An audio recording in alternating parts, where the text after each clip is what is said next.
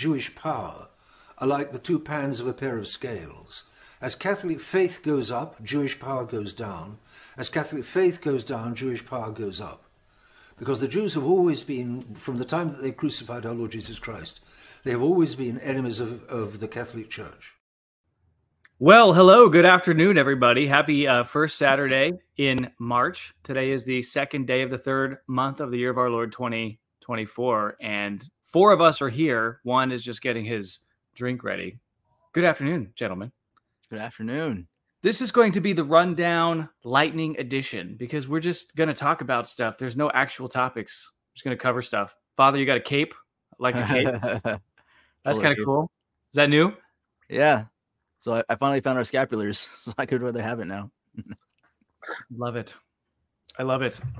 Well, uh, we missed you guys. We last week. It's been two weeks. Ryan is joining uh, later on for those who are wondering where he is. But we're just going to go ahead and kick off on time for once. Boom. about that, James? everybody. Why you look at the African to, to ask about feelings and punctuality, which is racist. Punctuality. Yeah. I wonder if African time is worse than Black uh, American time. I wonder if there's, you know, like a degree to which the Africans just don't care about punctuality because for them it's it's uh, getting away from you know uh, what they do, which is hey, you know, my schedule, your schedule, scheduling doesn't matter. I'll see you when I see you. Yeah, I think a lot of cultures are like that. Like Mexicans are like that, where it's just like, oh yeah, Paco said he's coming over. Oh, okay, what time? Yeah. Uh, he'll he'll be here sometime, when he's here. Sometime today. Sometime today. Yeah, just just be on the lookout. Bolo. And there's and there's always something hot to eat when you get there. You know. I heard Mexican and I appeared. So yeah, there you go. You were you were summoned. What is your current drink, Alberto? It's blank. Tacos. It's uh, I, you know, it's a gin, it's gin and tonic. I, that's what what I was planning before I saw that uh, Mike and the father were drinking that. Well, you know, we are broadcasting at three central right now, and so it's like G and T time. It's it a little is. too early in the day for whiskey. Not that I haven't had whiskey this early in the day. Don't get me wrong. you don't put whiskey in your coffee in the morning. I don't know how Lenten that is. No comment on that. All right. Um, before Ryan gets here, let's talk. Let's talk some mad smack about the FSSP. Does that sound good? Yep. Sure. Uh, apparently, the uh, what is it? Is it is he the vicar general who actually met with uh, with uh, Bergoglio or no, General Superior? General Superior. Okay, so the General Superior of the SSP meets with uh, Bergoglio. It's a 25 minute meeting. There are two versions of the press release that come out. There's the real version, and then it got scrubbed, and they put out a second version. So on the real version, it says, "All right, uh, oh, Bergoglio James has the reactions now." Bergoglio is whoa, you have reactions? Oh. so Bergoglio tells, uh, tells the FSSP in a 25 minute meeting, you will concelebrate, you will attend the Chrism Mass, you will receive communion at the Bogus Ordo. Um, and this is this is actually gets like spun into oh this is from God. Traditionis Custodes is from God. This is so amazing. Are they pulling the wool over people's eyes James? I don't know. You know, I mean, this is fascinating because we've been talking about this very thing for the last, uh, I don't know, three years, um, and people don't want to hear it. It's it's as though they would rather their head be buried um, under sand and not sort of take, um, you know, an introspective look. Tr- tradition is not something the Vatican is doing well the last uh, 13 years everything that we've been seeing coming out of the Vatican has been to suppress tradition. And so one has to ask, well, if the FSSP remains untouched, what is uh, the sort of quid pro quo that's been activated so that they can remain, you know, not suppressed like all the other individual groups we've been seeing, you know, of priests who've been tossed out by their bishops or what have you, most recently in Austin.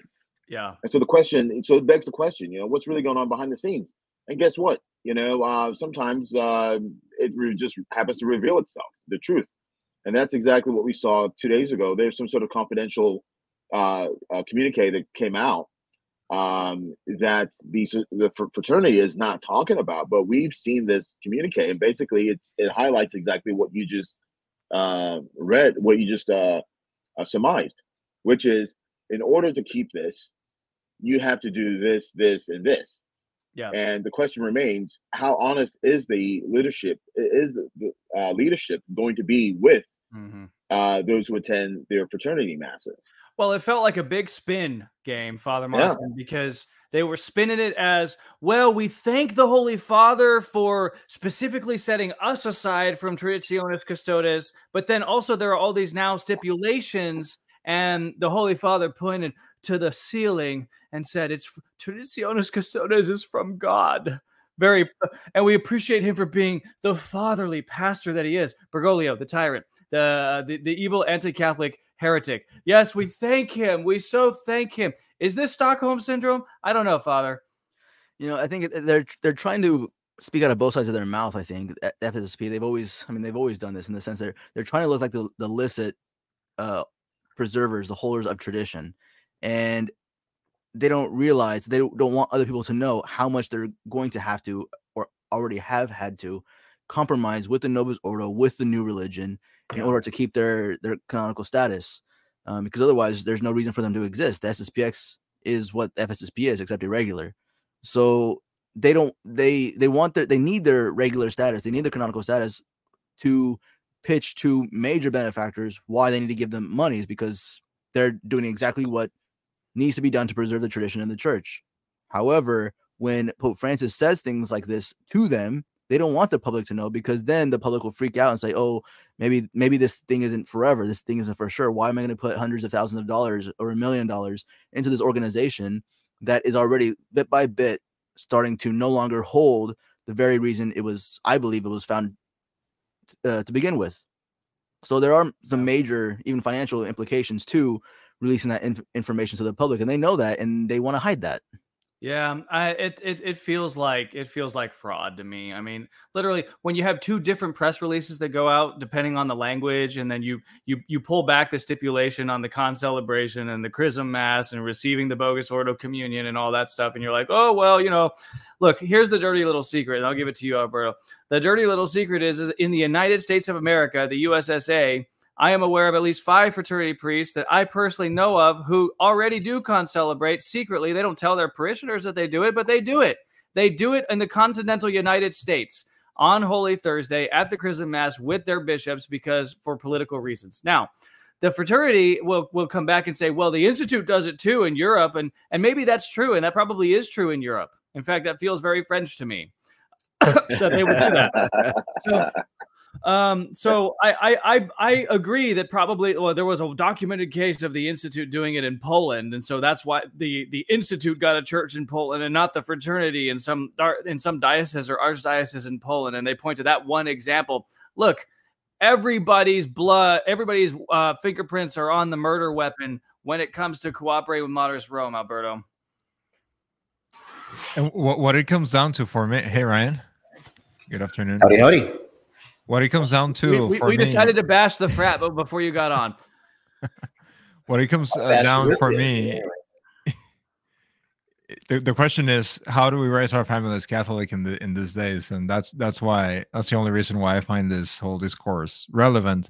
Now, what do I consider? I consider okay, I'm going to take my family somewhere where I know, as a matter of fact, that they're not going to hear anything counter signaling what I'm teaching my children at home at from the pulpit uh, so that's that's my consideration. And I was in a space on Twitter a couple of days ago with some set of accounts, and I said, "Look, I don't judge anybody that goes to to the fraternity if they feel like that's that's the only option and that's the way they can raise their family Catholic the, the best."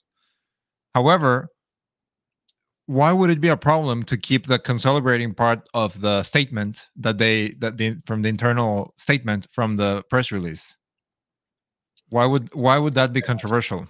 It's just well, it's just all fishy, I guess. But I don't, yeah, I don't. Uh, Ryan, you can jump in on this, but I don't want to necessarily dwell on this particular topic. I got to get to U.S. politics, really. But it, you, you tell me what you want to do, Ryan.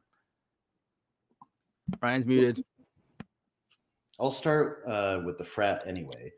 The why keep it out of the press release? Because they know exactly what's going to happen. There's two things. One is it gives ammunition to the SSPX. Oh, look, you're compromising.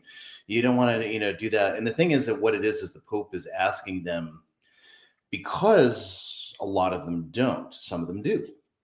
Right. All the ones I know do not, and I know quite a few who say that no, we're just not going to do it.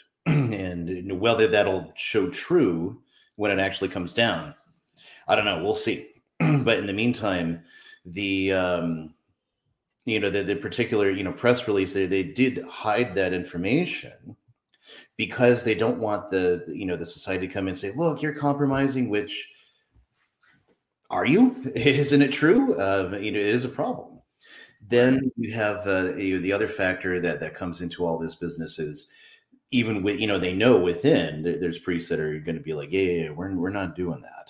And so they, they want to you know continue to give this image that oh yeah everything's fine nothing's going on don't don't you know worry about uh, you know this and that and this other thing. And so we it's just not realistic actually. They should be actively preparing within their own houses for what's going to happen when jailers of the tradition comes to visit uh, you know lincoln nebraska as in the fraternity seminary denton wherever it's at what do we do when it comes to when uh, Francis the Merciful comes to say, "Hey, right. I, uh, you know, we're we're we're going to take you guys out." They're not ready, and uh, you know, people have been. I, I, know conversations have been had with some fraternity priests, and people reported back that, and I'd have to talk to myself to verify it. You know, well, uh, I don't know, or uh, well, I guess I'll just kind of roll with it and see what happens. Others, others I've talked to personally, I know that they're like, "No, I'm just gonna." you know, retire and wait until they figure it out. A couple, they're like, we're gonna, you know, go independent. Um, you know, right. But yeah, like um, that other group that you're not supposed to talk about, right? Oh, oh yeah. the one whose whose tears you're crying in the logo of the FSSP. You're you're literally the logo of the SSP is tears about Lefebvre. All right, I got well, it. But but but here's where here's where I want to just offer a final uh, word, and this is um, what we we know the charism of the fraternity is. I'm going to read this from the website. Uh, their goal is to pursue a Christian perfection according to a specific charism, which is to offer the Mass and other sacraments according to the Roman rites as it existed before the liturgical reforms that followed the Second Vatican Council. Yeah. That's Here's their where, charism, but eh, but that's not a charism. The the, the exactly. missal is not a charism. That's not a, the mass is not a charism. The fraternity's charism their words. is essentially yeah. we are not the SSPX. It's a yes. negative charism. Charism. That's their charism. They, and that's also not a charism. Yeah, the Institute at least has a as a charism. They have a, a, culture. They have an idea. You know, whether you think they're great or bad or horrible or whatever. But you know, the fraternity really doesn't have one. And you know, and, and, again, and I don't want to hate on the fraternity because I get my sacraments from them, and I've known a lot of worthy priests that are really, yeah. you know, working hard to recoup the tradition. They're good men. They're leading souls to heaven.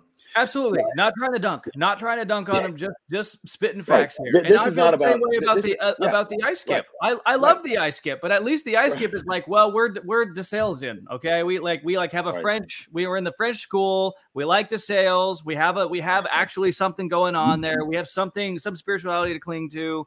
All right, so all right, and and also Baroque furniture, which is just is this uh, just is this ice skip? Yeah, is this ice skip or e skip as in Iraq or Iraq? How are we doing this? well, you know they're now blaming Putin uh, for the invasion of migrants in continental Ooh, Europe. It's Putin's fault. Yeah, the Rwandan boats that are coming across the English Channel are literally sent by Vladimir Putin, according to the Telegraph. Um, this is and you know, this has been going on a long time. In uh, Bram Stoker's Dracula, what ship does Dracula get to London on? The Demeter, a Russian ship. Russia. Oh, right. Russia is in the news Good right point. now, and, and James. Now they're saying that Ru- Russia's new their next target in Europe is Moldova.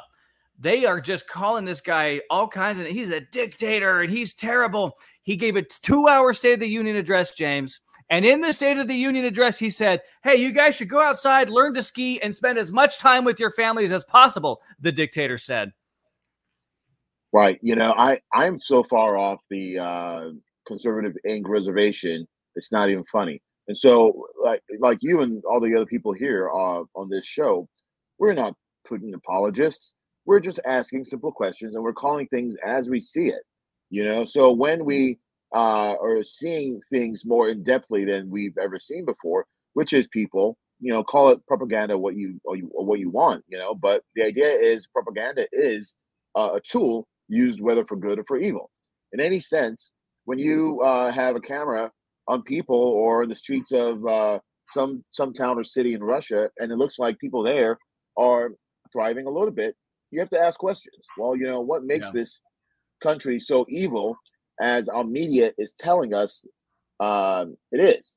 You know, yeah. do we believe our media or do we look at the video intelligence coming out and saying, well, this actually makes it seem as though uh, there's something else here on the line besides, uh, you know, this evil man here, Putin? What else is it that these people are looking for?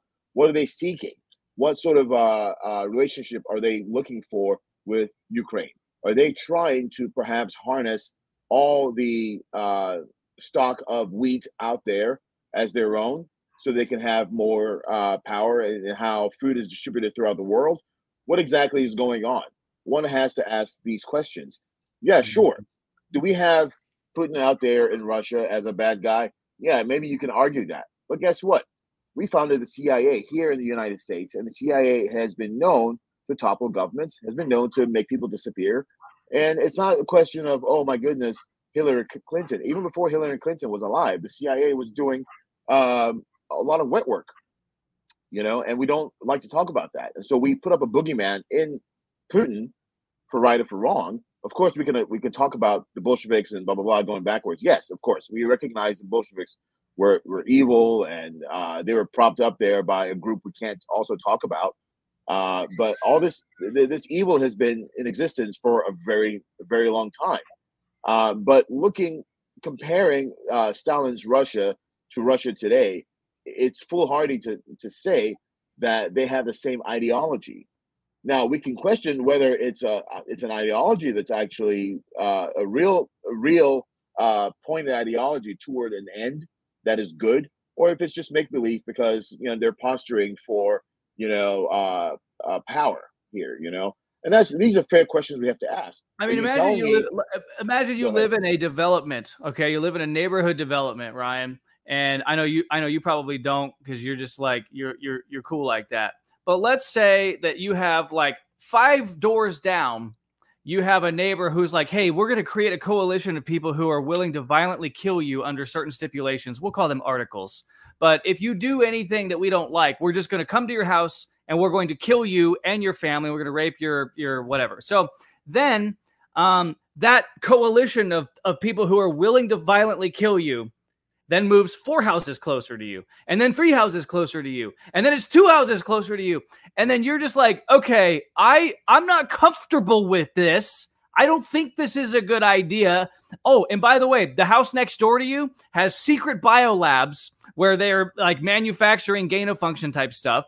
Oh, and by the way, it has 12 different US military bases on it that are like forward operating CIA bases where you basically turn in the Ukrainian, that's your neighbor, your, your, your neighbor's Ukrainian. So now your, your, your Ukrainian neighbor who was toppled, who moved in in 2014 uh, on the government's dime, on the U.S. taxpayers' dime, right? And now this government, this guy over here, this Ukrainian is like, well, I think I'm going to join this coalition of all these other houses next down the street that are going to violently kill you, Ryan, under certain articles if you don't do anything that I don't like.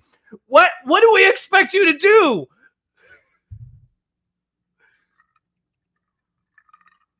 You're muted, Ryan. Two.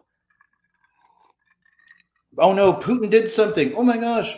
Um, well, you know, the thing is, all of this is designed to make him do something. That that's one of the the issues there is that you know, much like you see in other you know staged operations um, roosevelt pissing off the japanese trying to get them to attack goading them into attack uh, you, you, know that joke um, you know all the talk about white supremacism right? You've seen that meme the fbi is like poking the wojak. Come on do terrorism. He's like no. And the fbi keeps poking him with a stick. Do terrorism. No. Well it, it's a similar type of thing with uh, you know international affairs. World War One was a similar thing. It's where can we poke the you know the whole thing to get it going, to get the conflagration going, and then you have a massive wealth transfer to the banking class in World War One. What do you know about that? Uh, World War II, similar type of thing. How can we, then the machinations in the background, especially between the Soviets and the British vis a vis Germany, and how to get a war going that between the British civil service and the Soviet that that would that had been going on. Putin's got them files. If he was really on the other side, he'd put those out there, but he's not. And, and so all of this is again to set up the bad guy for your 15 minutes of hate, yeah. poke him to do things you don't want. You look at Ukraine too, or uh, not so much Ukraine, uh, Crimea. That was a plebiscite. That was democracy. Oh, but Putin jury rigged all that. It's like, well, wait a minute. The people voted there and you know, the last time a journalist went and went polled people in Crimea, do you like living under Vladimir Putin? They're like, yeah, we do. And they didn't air the story because it's not the narrative the media wants to run with. Mm-hmm. So you look at stuff like that, and you look at all the, the problems, the chicanery going on. Surprise if Putin does something. And what's Putin doing? You know, he as he's stated I, I, don't know if i have i know i didn't queue up the video putin is basically saying oh, i want joe biden as president and they're like, "Well, really? Why?" And he explained it, you know, because of uh, a very polite way of saying because of what a dunce Biden is. This is great for us because is bungling everything. Because Putin wants to make a stronger Russia, and Russia is a you know, multiple languages, multiple cultures within massive geographical territory. He'd rather be dealing with that, I think, than you know Western aggression. He'd rather see a buffer zone sitting there. So yeah. The whole Ukrainian invasion, you know, one of the things that nobody's really been talking about since the inception of that crisis is that it's the end of the post World War II order. The post World War II order was predicated on the United Nations and NATO. It was predicated on preventing things like Putin is doing, major powers from from invading smaller powers, as long as unless, unless it's the right larger power, you know, vis-a-vis the United States, Great Britain, then it's totally okay You know, uh, Latin America, Nicaragua, Falklands, uh, Iraq, then it's okay as long as the UN. But the UN will say so. It'll, the UN will give some go ahead that this can be done because of whatever threats. Right. That's the you know Putin just goes right in. He's a you know he's still a member of the UN Security Council. Shouldn't Putin have gotten a resolution from the UN? No, he didn't do it. He violated all the principles of the UN Charter. Just went right in. UN hasn't done anything about it. There has been no military response, which is the very predication of the UN to, to be able to do that. Or, you know, and so, oh, well, we put sanctions on him. Putin's basically called BS on the entire World War II, post World War II order. Yeah, he has. He has. He, and again, uh, I, I agree with everything Ryan said, Father. Um, I not Putin apologist here. Same with James. I, he's a KGB thug. He's not the the global defender of all things in terms of uh, uh, traditional family values, but but they don't. They're also not like uh, chemically castrating their children in Russia right now. You don't have a lot of natural law problems happening in the open in Russian society right now. Uh, so it kind of seems to me like I don't know. Well, you got certain things right, and you're also the boogeyman. Ron Johnson, senator from Wisconsin, just said the Russians will win we have to face the reality. Russia will win, Ukraine will lose. We need to sue for peace. Right. It, I mean, it's, it's a conflict, and, and what, what, a conflict actually means is people disagreeing with each other and, and couldn't find a, a, solution by any other means, and so um, one, one had to use one had to resort to to violence in order to, to by force uh, to at least protect themselves um, from the things that they perceived to be threats. So you can't really blame Putin for that or or any really leader um, you know when, when it comes to self-defense. As as far as yeah, I mean what Ryan was saying about the post World War II order, um, it is it is coming to an end and and the problem is is there's going to be a vacuum and, and I mean, with all the uh, large world powers, with China, uh, Russia being backed by China and the United States, I, I don't know what we're going to do because our, our our money is is fake, um, and all of our debt uh, we'll see what comes from it. Buy some ammo. Yeah, buy some ammo. Uh, Alberto, uh, transitioning to U.S. Buy a shotgun. So it, it it is conventional political wisdom that when in presidential politics in the USSA, at least in the um in in the in the phase where the party is selecting their nominee, right? If you're a governor or a senator from a state you have to carry that state to save face. In other words, it would be hugely embarrassing not to win your own state. And that this is why um, Ron DeSanctimonious dropped out because he realized there's no way that he can carry Florida against Donald Trump on Super Tuesday or whenever Florida votes. And so he got he bowed out before he lost his own state because that's like a lot that's like a vote of no confidence. He's the sitting governor for for crying out loud. So then you go to Nikki Haley, you go to South Carolina, she loses 60-40. She somehow says I got almost half the vote. Um, she says she, I'm an accountant and we need to put an accountant into the White House. Um, none of these things are true. And um, uh, Lord help us if we ever find an accountant at the White House. Speaking as a former recovering accountant myself. Um, so I guess the point would be I don't understand why she's still in the race. It, according to the standard playbook of American politics, she should be humiliated. She's not going to win any contests anywhere. There's something else going. On. Oh no! They lost him. They took him out. They took him out. We're waiting for him to get back. Was this Putin or the CIA? or the Haley the Haley campaign maybe they, they had the the Missouri uh, caucus today. Welcome back. Before you get back, uh, Major, I do have the video for Haley. If you want me to cue it up. Oh yeah, well yeah, well let's get Alberto's reaction to it. Why is she still in? She's she's still in. Uh, officially in the media, she says that she's still in because she's the only alternative to Trump, and so it, it, she really has to be stopped. Now they post pictures of her rallies. Oh, it's a packed house tonight at Nikki, and it's like a restaurant, and and it's there's a few chairs that are open, and then Trump posts pictures at his rallies, and he's at, a, at an arena or just completely open field with thousands of people. But she, she's still in because they they they believe that they're going to be able to take Trump out, and then once he's out, instead of allowing the Trump campaign to select someone to to follow up follow on, on Trump's uh, footsteps, then it would be Nikki Haley. That, it's very obvious. That's okay, why. Okay, but that's not what's really going on here. I mean, there's something deeper here. Here's my view, and you guys react to this. She's only in because they're planning to sideline Trump with some other like po- political or judicial judo.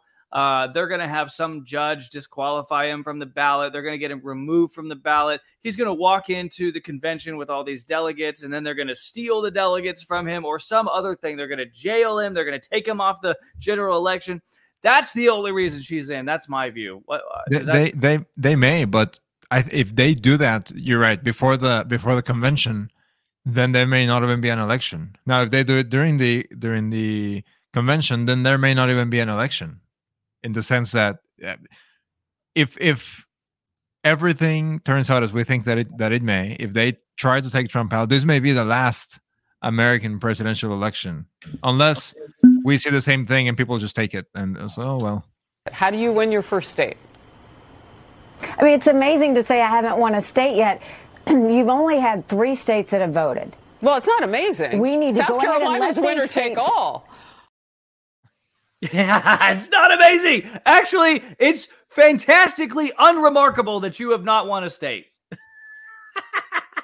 Well, she's she's going if she stays in the race, she's going to go 50-0. There's no way she will not win a single state. There's no way. No, you're, you're right. I, I, I agree with Mike. I I know you. I know you're you're going to give the mic to me. Uh, you know, next Mike. But I'll just go ahead and jump uh, in before you you do that. um, I agree with you. I initially had thought uh, Ron DeSantis was the person that was sitting by, waiting for all this litigation to go through, and eventually handicap Trump, and so he could swoop in and then get all those delegates, wh- which uh, Trump legally um, won. Uh, it seems that uh, perhaps we spoke too soon, or I spoke too soon. It's not, in fact, Ron DeSanctimonious. It is, in fact, Nikki Haley. I can't pronounce her first name because it's too difficult. It's got too many consonants in it, and I just don't remember what it is. But we'll just stick to calling her Nikki. Nimrata. It's Nimrata. Yes, Nimrata. There, there, we, there we go. So Nimrata was brought in as the person who could legitimately uh, claim uh, that, uh, well, she's been running all this time. And since uh, Trump is now, in fact, been made illegitimate by the courts, I legally have uh, due possession of all these delegates. So that's really why she's in. So they are staking everything, uh, trying to buy time to see if uh, they can have a legal case uh, against Trump, which actually yields something, so that Trump can be officially kicked off uh, all the remaining ballots, and then Nimrata can now be named, uh, maybe soon before the convention or after the convention or during the convention as the de facto nominee. I love it. I love it. I can't wait for President Nimrata Haley. I really can't, Ryan, because we're witnessing the end of democracy. This is it. Like this is this is the culmination where you where you have courts deciding who gets to run and who doesn't get to run, and Biden just falls off a stage and dies, and then heals Mind up you- Harris. I don't know, gets some ver- ver- venereal disease or something. This Right. is so exciting to me. Mind you, I'll, I'll, we're a few steps behind Brazil, by the way. Brazil did this uh, to uh, uh, uh, President, uh, what's his name? B. Uh, oh, shoot. What's President? former Bolsonaro. President. Bolsonaro. Yeah. So did this to Bolsonaro. Uh, and basically, now everybody who was against uh, the attacks laid out on Bolsonaro is now being summarily shut down, carried off to jail, uh, imprisoned. We now have political asylees from Brazil, if you can imagine this. This is the same playbook they're using in so-called third world countries slash, you know, uh, South America. They're using it here now for Yeah. American citizens. Is there any way could could could we? the- Is there any chance still for Taylor Marshall to become the the nominee? But by the by the way, Right. Bolso- Bolsonaro's being prosecuted right now or investigated for harassing a humpbacked whale. Are you serious? This is where we're heading. By the way, they're going to persecute Trump for, for something like this. Humpback whales have rights. He he Wait, was wait, jet wait, he was jet skiing and he harassed a whale. No, I'm not kidding. By the way, you can look it up. Wait, wait, wait. What, what was the name of that? What was the name of that woman that almost became the governor of Georgia? Are we talking about her? DC Abrams. Is Stacey Abram the humpback whale that he harassed? Good point. Good point. Leave Stacey Abrams alone. I'm pretty it's sure. I'm leave pretty sure Britney, uh, NFL kicker, NFL kicker Yeah. number seven, butt kicker could could could pound a a uh, 57 yard field goal through the gap in her front teeth. oh man, you are not holding back today. Uh, this is like the the guy, the president in the Hitchhiker's Guide to the Galaxy. I'm referencing the book rather than the movie, although eh, that was decent, but not not true to the spirit of the book. But uh, you mean the, the one I slept president is a, Go ahead. What, what's that? I said you mean the one I slept through? I said go yeah, ahead. probably. The the book's a lot more fun. Uh, the president basically has been in jail several times, and whenever they need to attract attention, they prosecute him for some uh, other list of crimes that he's committed, and um, yet he's always still elected the president. You know, it doesn't uh, matter until they need somebody else to get in, and it's all. Right. Uh, and there's even one planet where, or, or not, they they reference um, you know, where the guy's trying to explain uh, the main human character is trying to explain how things work on Earth politically. And he says, "Oh, it sounds like it sounds like you got a lizard problem." And he's like, "What lizards?" Well, yeah, there's a lizard planet where all the people are ruled by a, a lizard. And, and he's like, "Oh, so they like the lizards?" Like, no, they they hate the lizards. Well, why do they vote for them? Well, they have to vote for him. Why? Because if they don't vote for him, a worse lizard will get in from the other group of lizards. So they have to vote for the other lizard that they hate. And he's like, well, what is a stupid Wow. system? Why don't they just get rid of him? He's like, well, we could ask you the same thing about your elite class. Yeah, yeah. well, no that kidding. right. That that's sort of not to go back to Russia, but that's sort of what Putin was saying in the Tucker interview. Well, the United States is evil because they're supporting Ukraine, who are Nazis. Hmm. It's like the same thing. Yeah, yeah, you're absolutely right. Okay, fine. This is the point of the show where somebody said the word Nazi, so we have to change subjects. Speaking of Nazis, uh, Church Militant is now going out of business.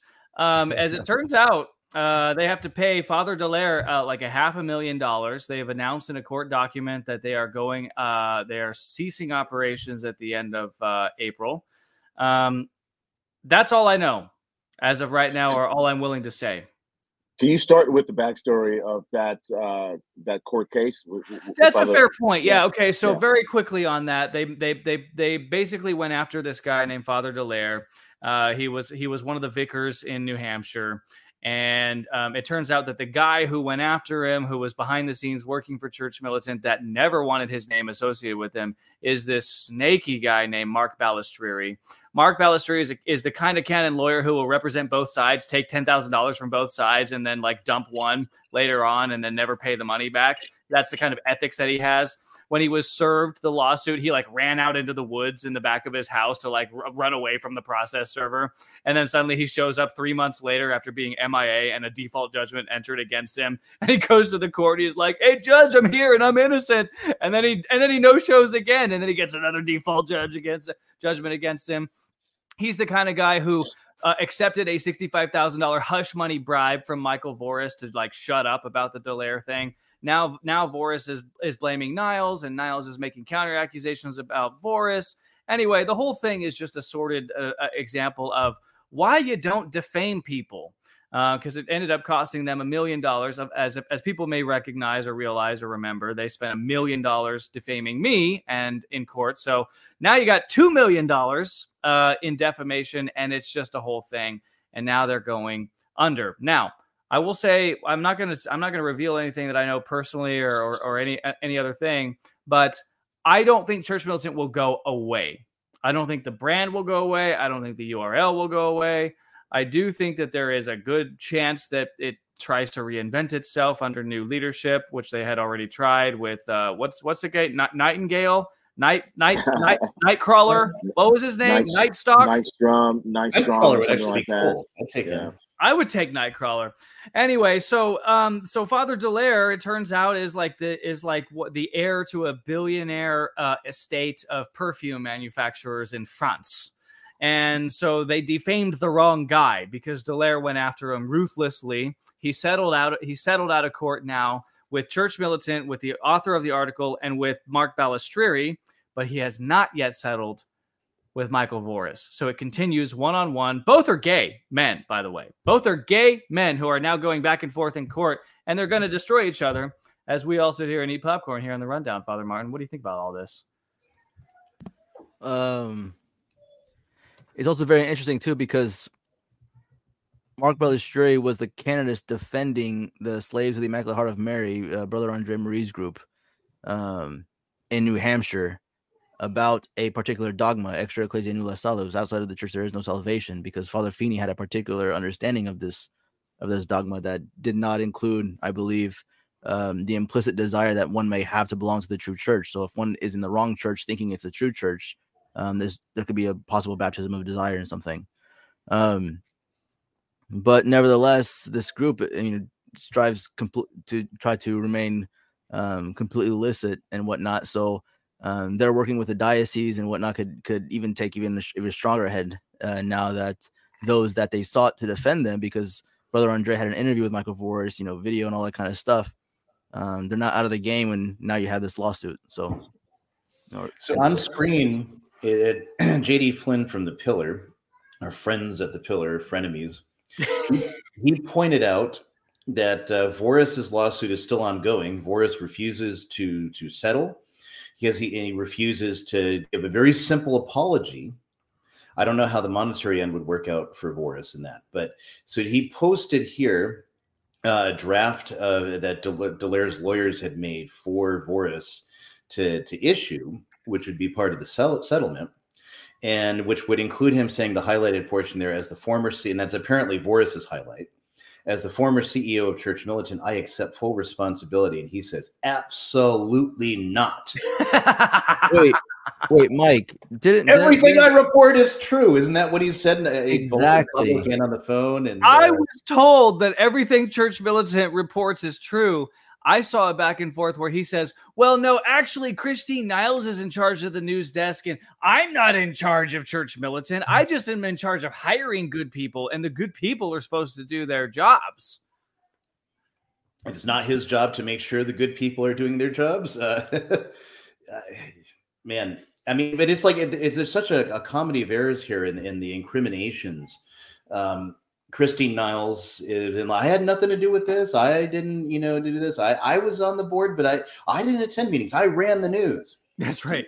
I, you know, I, I, actually, I, haven't seen what her response is because she did if run the news. In which case, how is she not responsible for just checking in with Balestrieri and saying, "Hey, uh, what what's your what are your sources for that article before we run it?" You know, right. we need to make sure this is good. As the news editor, it's also her job to make sure your legal malpractice, your your what is it, your uh, defamation insurance which is just as important to a media organization as malpractice is to insurances to a doctor or, or an attorney, right? I have defamation insurance. And I just republish books from the 19th century or translate books from the 16th century. But even I pay $200 a month for defamation insurance. Hey, just that's a good- in case. That's a good thing. Hey, maybe hey, we should do a legal fundraiser for the rundown. Can we get just get defamation insurance so that we could just say what we really think about everybody? Ooh, yeah, Yeah, but then our rates go up after we get sued. So no.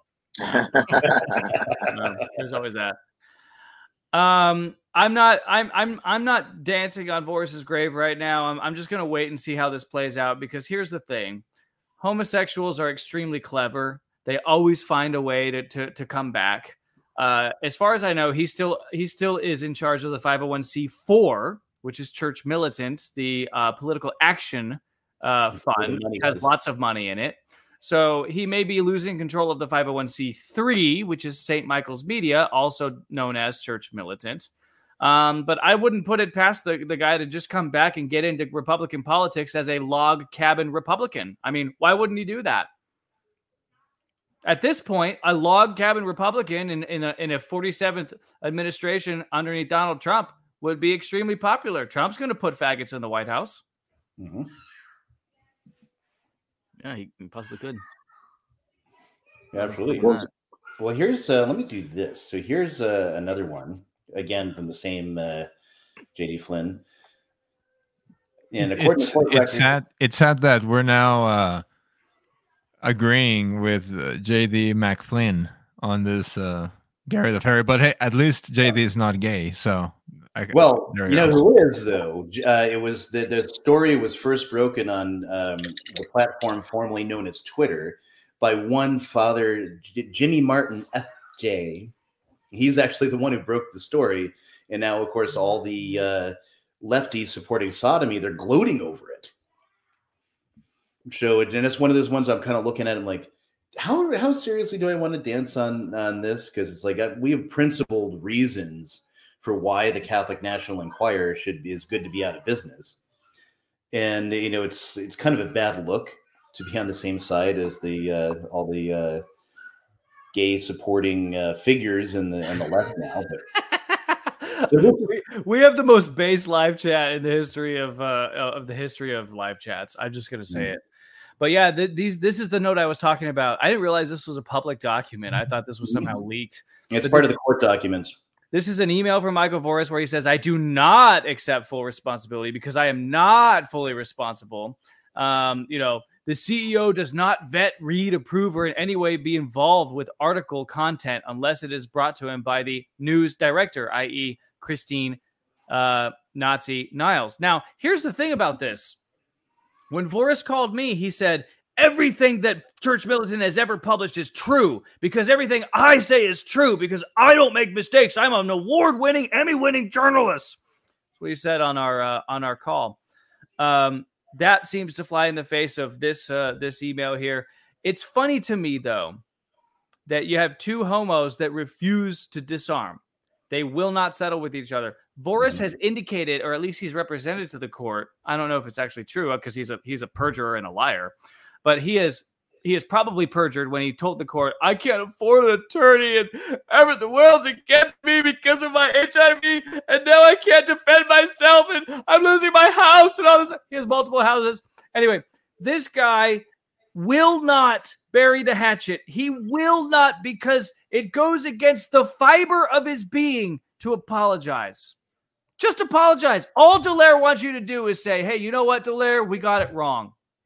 And everybody would respect Voris more if he just did that. Mhm. But he can't because when you're a homo narcissist, when you are so in love with yourself that you have sex with other guys that look like you because you love yourself that much, when you're a homo narcissist and you're seeking out pleasure in dudes that look like you, when you use the anus as a sex organ, then you cannot back down from a legal fight and you can't accept any responsibility for anything. Why are you gay? Did you get it all? Did you get it all out, Mike? I feel Get it good because I gotta Feel I gotta good? log off in like 12 minutes, so I got I had to get it Feel out. good? I had So long, gay boys.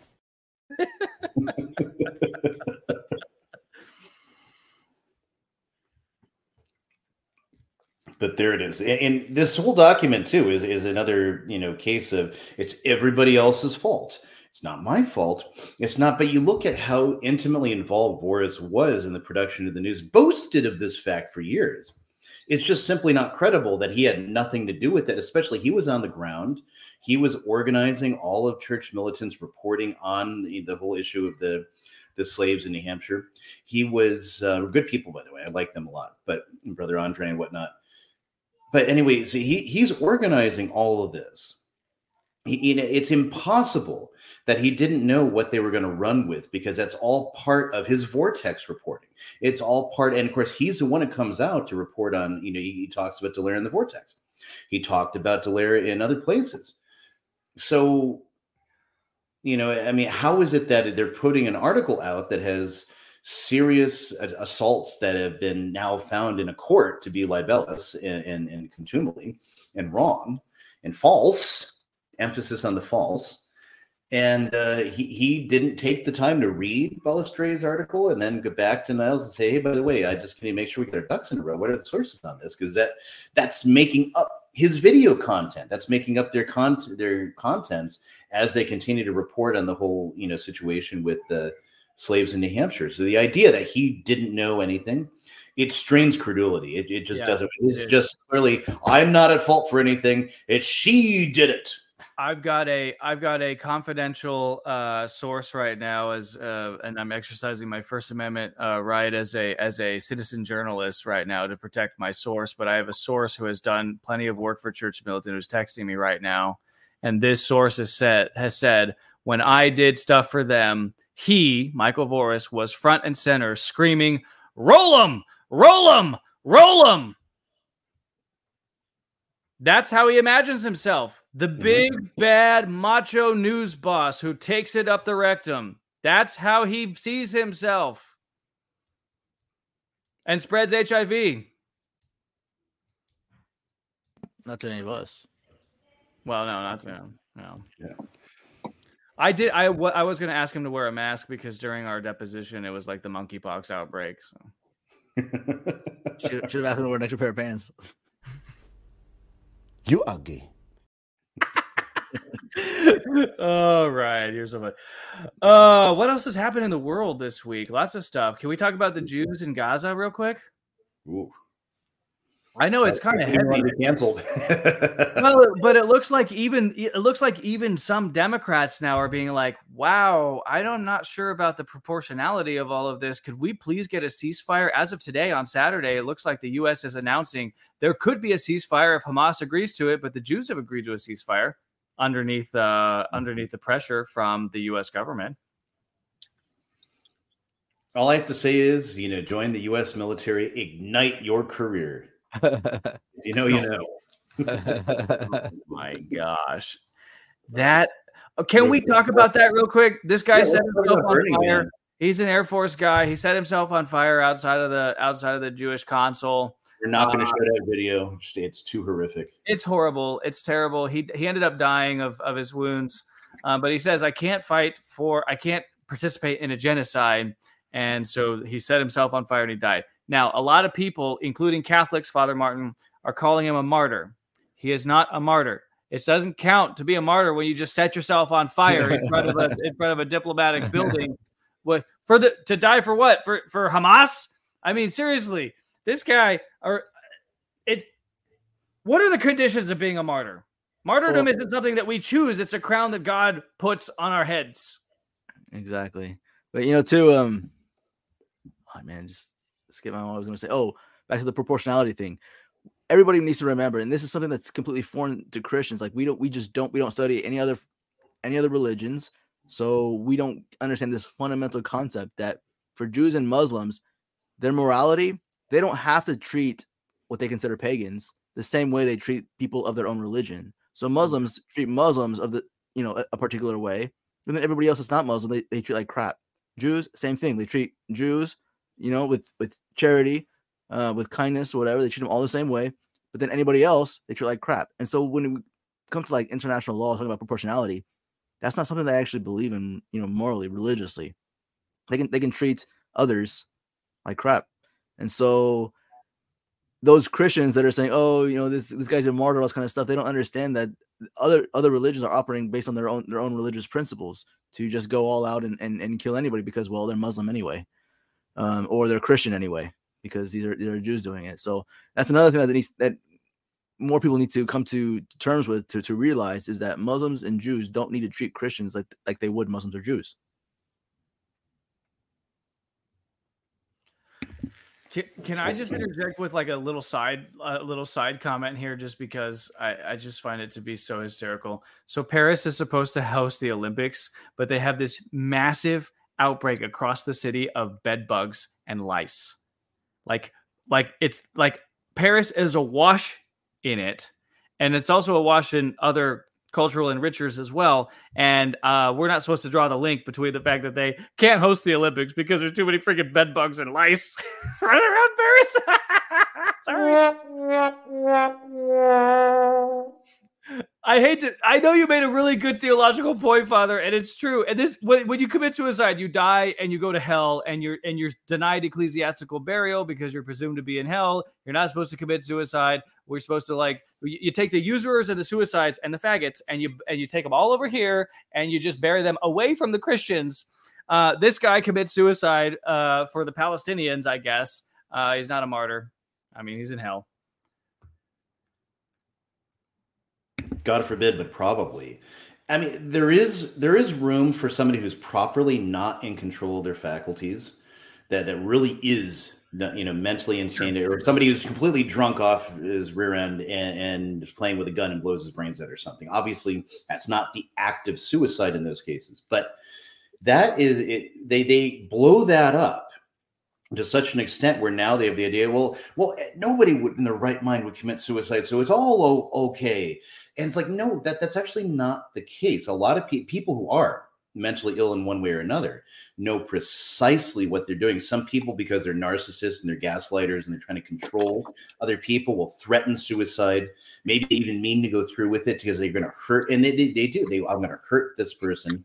I'm going to hurt that person and yeah, I mean, suicide is one of those things that I, I, take really seriously because when I was a teen, I was very troubled. I tried to commit suicide seven times.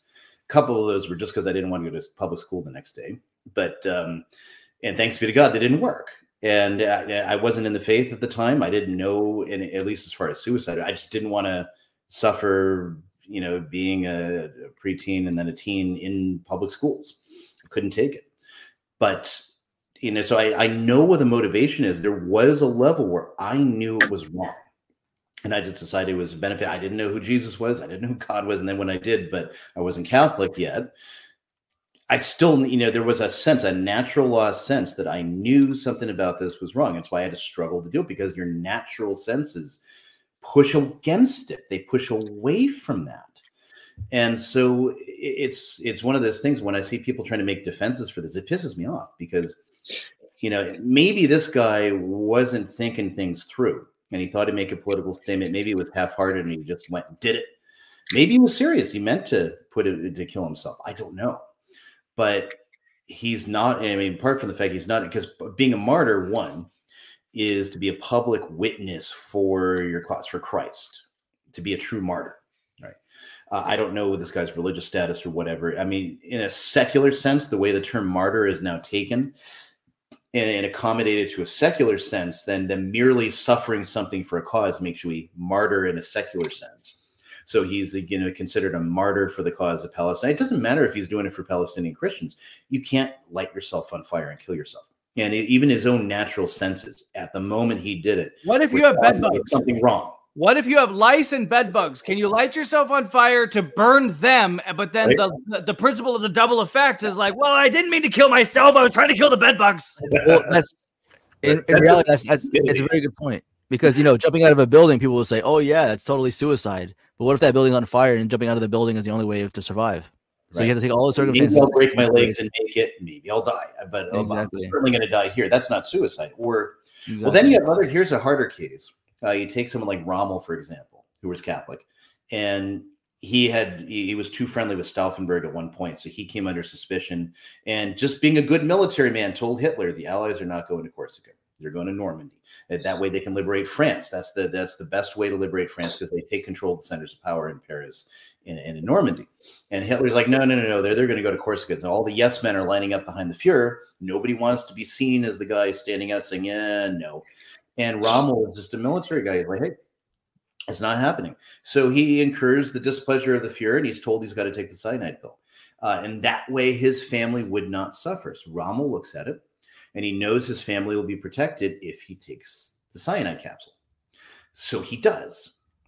Um, those are mitigated. Now, is it still a sin? Yes, because you can't do evil that good will come of it. You can't commit suicide in the hopes that you will, you know, save and preserve, um, you know, your family's life. But does that lessen it? Does that mitigate, you know, to a venial sin, especially if you're not, you don't want to take your life, you're hoping to obtain this good end. It's still a sin. Is it a mortal sin? You know, I'll, I guess I'll let the moral theologians debate that, but it seems like that's a mitigating circumstance, but it's still a sin. You still can't do it. I mean, here's the reality too. Saint Saint John drank wine with poison in it, right? Mm-hmm. Was that sinful? Was that a sin? Mm-hmm. Based on who St. John was and his, his absolute faith and reliance on our Lord, he probably put it to trust in God at that I point. mean, he blessed it and drank it, and, and nothing happened. Mhm. You know, so Right. Or, that's it too. uh, Those, those these these yeah. pills could also could also not work for for one reason or another. You know. uh, Saint Norbert, you know, the, at the time anyway, it was assumed that all spiders uh, were, you know, because all spiders are, are venomous. Not all their venom hurts humans, but uh, generally it was felt that you know a spider will kill you. And a spider jumped in the chalice, and to protect the sanctity of the the precious blood, he drank it all with the spider, even knowing he could die from it. You know, just again trusting in our Lord and, and not wanting the, the precious blood to be profaned and, and making sure again that you don't want to go out and find the spider and burn it. and so it is a greater sacrifice out a love of our Lord. He drank it with the stupid spider in it, even though that could kill him. That's what, Yeah, that's his thinking Paul's was, and maybe it could have. I don't know. It depends what spider it was, but That's, so that's what we use the pall for is to keep keep anything and everything out of it. Yeah. so Mike contributed the bed bugs. Um, I don't know. We want to get in. Uh, I don't have the videos loaded up for France. I've got a ton of videos of uh, cultural enrichers, how they treat the native population. There's one video with uh, a bunch of, uh, I'm guessing they're Algerians. I could be wrong, um, or Rwandans or whatever, with a predominant group of uh, Black Islamic immigrants in France are. And uh, there's a pregnant woman on a bus. They wanted the seat. They threw her off the bus. Took the seat. The uh, Oh, cultural that, enrichers. yeah. Man. Well, once they they vote for all this stuff, it's Mhm. like you know, especially the working class. It's it's those that are in the cities, those that would ride uh ride the the metro, the the public transportations. It's those that are that are voting for open borders. It's not the people out in the countries who have you know, um, that are out in the countries. It's the people that are in the cities. The cities are the plague. That's why the cities are always plagued because the cities themselves are the plague. So it's like hard hard to have so, much- so Yeah, much sympathy. It's like you need a you need a system with the electoral college to balance out the the electorate so that you don't have the most populous states running the country in Mhm. perpetuity. It's almost like you need an electoral college within the state. It's actually one of the biggest weaknesses in the U.S. Constitution is it uh, doesn't take any notice of cities. You know, it doesn't give any rights, protections, or, or legal status to cities. So a city, a township, whatever exists by a charter from the state government.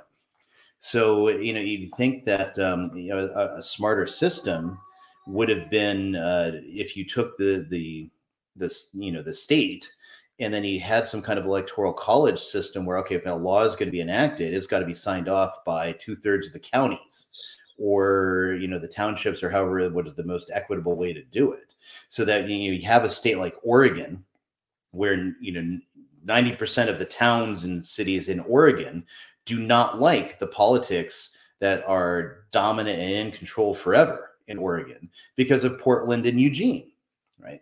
And we're going to be facing a similar situation in idaho. We're up here in the panhandle. We're going to be dealing with what goes on down in boise which is increasingly a democrat city. And that's where you know the politics are decidedly to the left uh, for for a lot of the even though that might not be left enough in a, for liberals in other states. It's you know it's still there. Texas, you look at Austin, right? Most of the places in uh, Texas they do not like what's going on in in in Austin, but because it's more populous, you know there's there's a lot more control and whatnot. So. Um, Alberto or James, who wants to weigh in on that, notion? Should uh, towns and cities be able to overrule what the the you know, should townships and counties be able to overrule what the liberal cities are doing? That's a that's a hard question to to answer because you you almost you almost want to look at uh, why the makeup is is the way it is. It's just I mean when you have a populous uh, town or city, and you you just mentioned uh, Austin. I I happen to to live within, uh, or rather, I worked within city limits of uh, Austin, and I lived just a few, uh, maybe about twenty plus minutes away from Austin.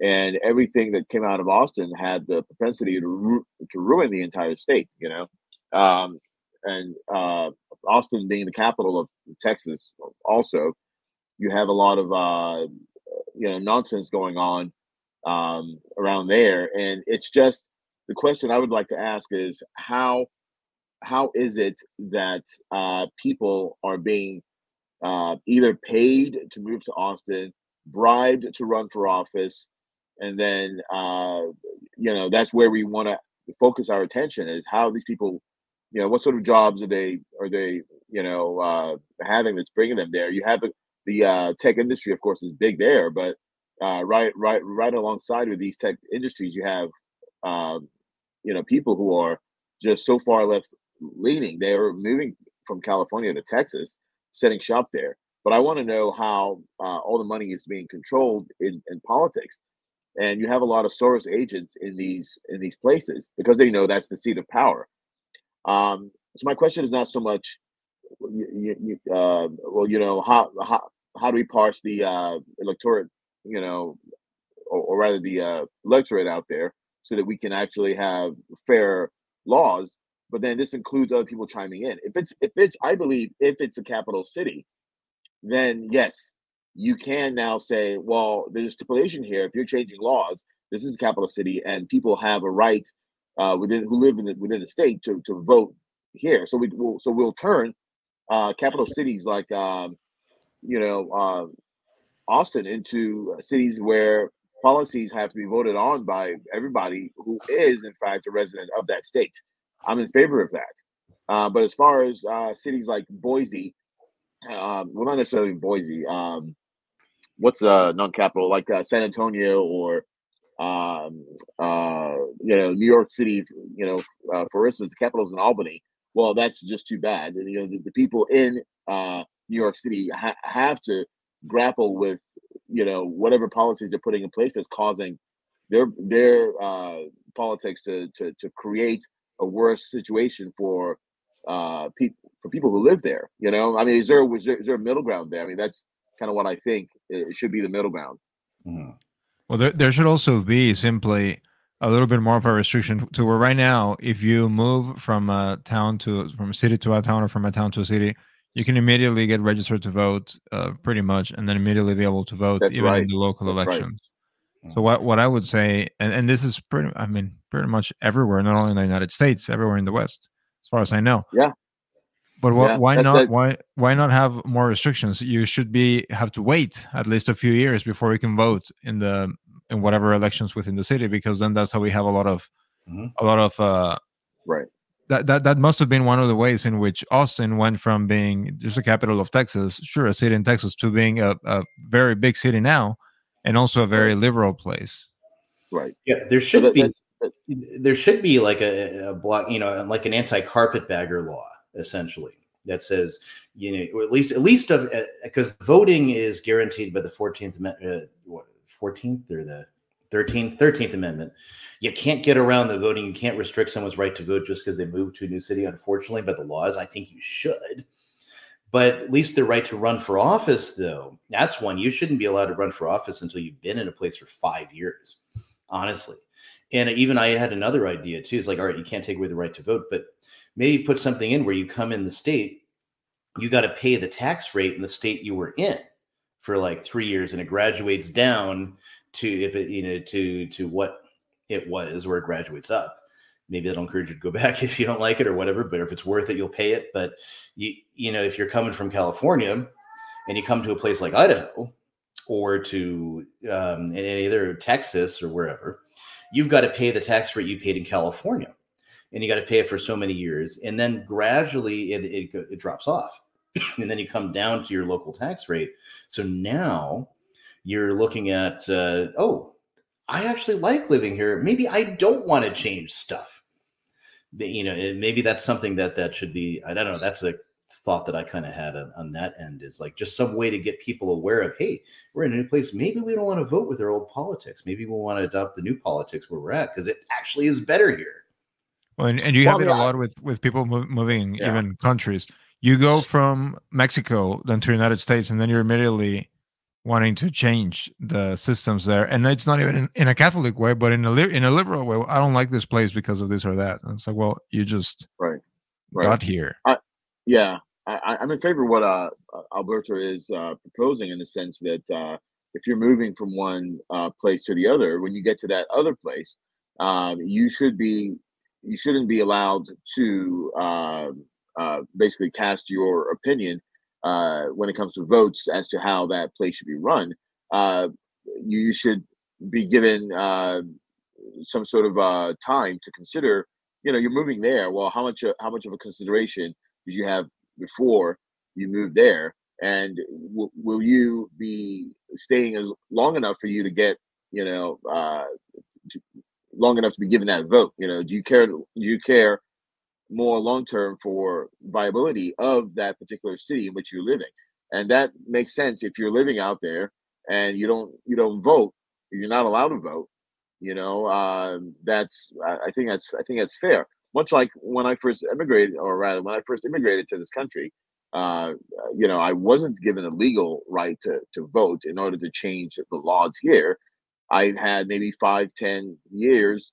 First of all, you get you go through the permanent residency, uh, you know, uh, uh, uh, ladder, and then after that, you jump into the uh, citizenship.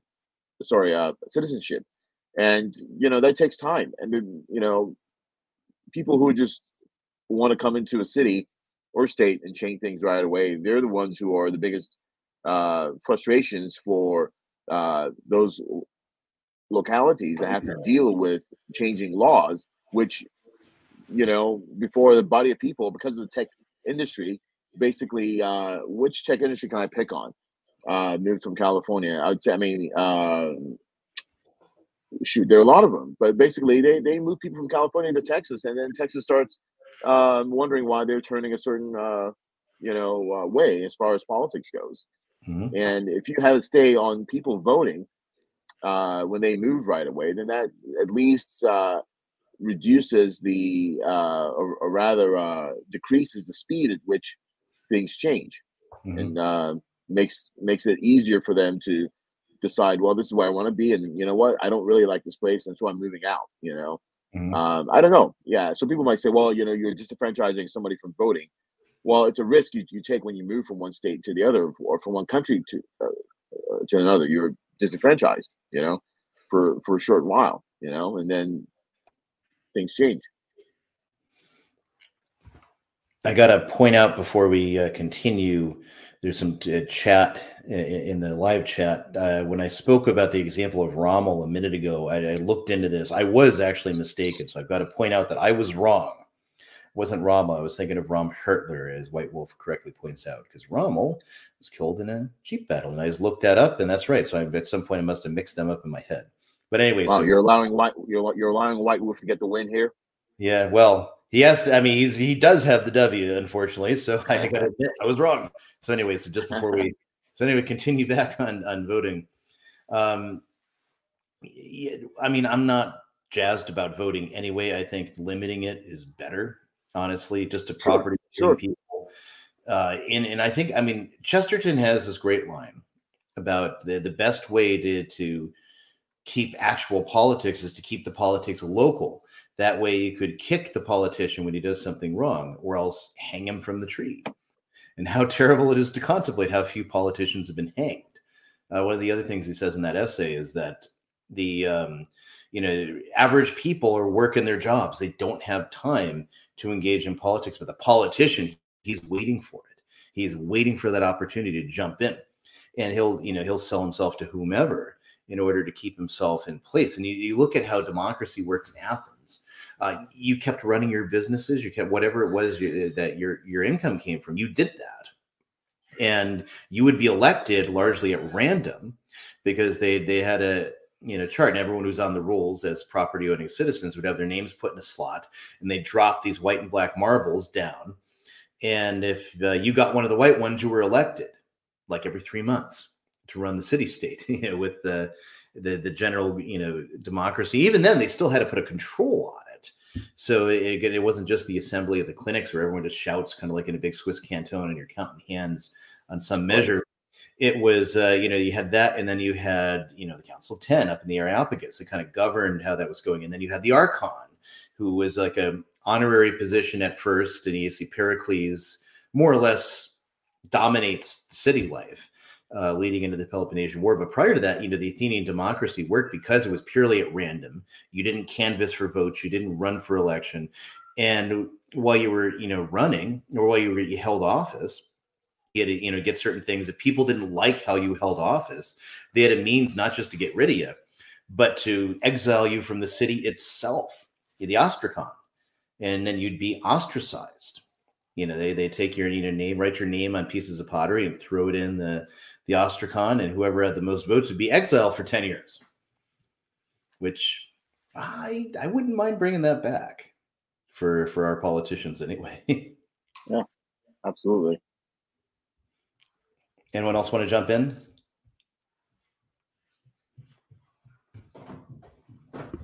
Voting is fake and gay. where, where did Ryan go? He just, he just walked. I guess I guess he loves voting, but no, he's an anarchist. Maybe he went out to go cast a ballot. Yeah, I, I had I had to go refill my my glass. I just, I just, just want to say, I just want to, I just want, I didn't know just, just make, just make sure I don't vote Democrat whenever I'm dead. Just make. yeah, exactly. So I'm doing this at home, and so I had a toddler incursion I had to prevent. uh, still ongoing, it would seem, but you say you said you said uh, toddler what? Toddler incursion. No. toddler incursion. yeah, it's my youngest son's birthday uh, party today. His birthday was on Wednesday or Thursday. No, Wednesday. That's right. Um, leap years throwing me off. But um, anyway, and so so today is a party a little bit later, and so they're supposed to be watching him, but he escapes uh, vigilance of older kids at various points. So all I know is we didn't get an invite. you're you're welcome to make uh, the drive, but I think it'll be over by the time you get here. um, let's do this. Good evening and welcome to Tucker Carlson Tonight, Middle Earth Edition. Now, as any honest and decent person knows, Sauron is not a figure to be taken unconcernedly. This wasn't up for debate even a few years ago, but all of a sudden, You've got militarized Nazgul patrolling the Shire and threatening the ability of its citizens to travel freely. So why are some of Middle Earth's residents, namely Saruman the White, signing off on it? What's really going on here? Four unassuming hobbits, not warriors, not politicians, are embarking on a journey that would daunt even the most seasoned adventurers. Why? Because when the fabric of freedom is threatened, it's the duty of every citizen to stand up to tyranny. Period. When did we forget how to say, well, actually, no, you can't just enslave the whole world? Sorry, that's not how things work. And let's be clear these hobbits aren't delusional. They don't believe they can defeat such darkness on their own. But we all get the sense that they understand that standing up to evil, no matter how insurmountable it seems, is what separates the moral from the cowardly. Anyone with a pulse and two brain cells can't help but feel inspired by a story like this. Courage isn't just a word. It's the pillar on which every civilization worth remembering is built upon. The moment we forget that is the moment that evil wins.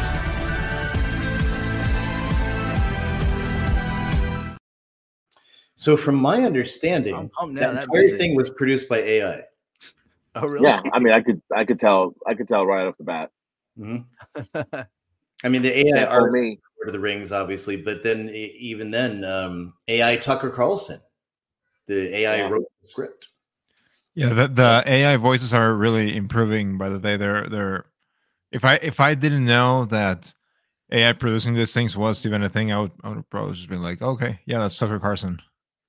Yeah, exactly. No, this is this is gonna be a huge, huge problem even in, in I mean the court of law. I mean, you can take that voice, AI voice, present it as evidence or whatever, say, hey, look, this person said this.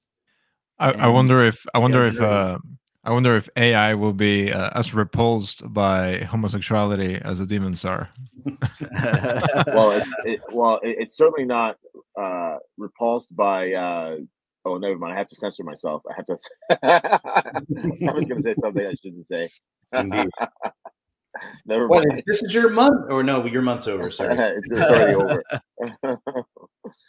but it's, it's interesting how we're talking about AI, right? You know, but we, we also have to remember that uh, you know people are sitting behind the uh, keyboard and programming this thing, and we've seen how now uh, Google was being ridiculed in the last week and a half for putting out uh, you know its own version of AI that basically was rewriting history to remove people of European descent from any recorded history, and instead putting in its place people of uh, Af- of African uh, persuasion, uh, rewriting them into the history of the uh, European uh, uh, past. And so this is very interesting how people are now starting to, to see. Well, maybe this is a crazy idea that uh, we're trying to rely, or rather, trying to force ourselves into the future, relying on artificial intelligence.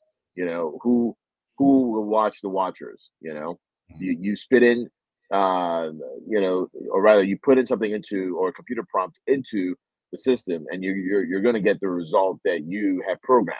That's just the reality of it. And that's largely what they've done when you when you see you see these things where people go to whether it's chat gpt or some of these other Right. ai modules and they say you know is um what being white worse than genocide and the the machine saying this is hard to say because it's been Right. the machine has been programmed that you know uh pale and male is stale to use the the, Right. the, Holly, the Hollywood uh, DEI expression that's that's going around now, and that that white being white whiteness is a problem and it's dangerous and it causes genocide and it causes these things and um, it's it, it's a prevailing narrative you're going to see more of and try, attempting to rewrite the history because it's meant to provoke a reaction.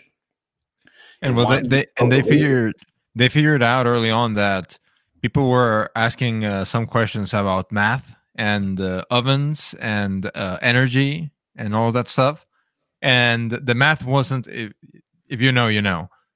And the math wasn't adding up, so they were like, "All right, we have to put some censorship into this thing, or otherwise, it's going to radicalize people." Because you're supposed to be asking a machine that is completely unbiased. and so people were asking right, questions and, and and they had to to censor that yeah, they eventually had to censor it. Yeah. Well, you do. You can't have uh, you know too much truth coming out. But although they, they don't have it completely locked locked in, because you can some intrepid people during the whole Google Gemini uh, thing, they uh, well came up with this.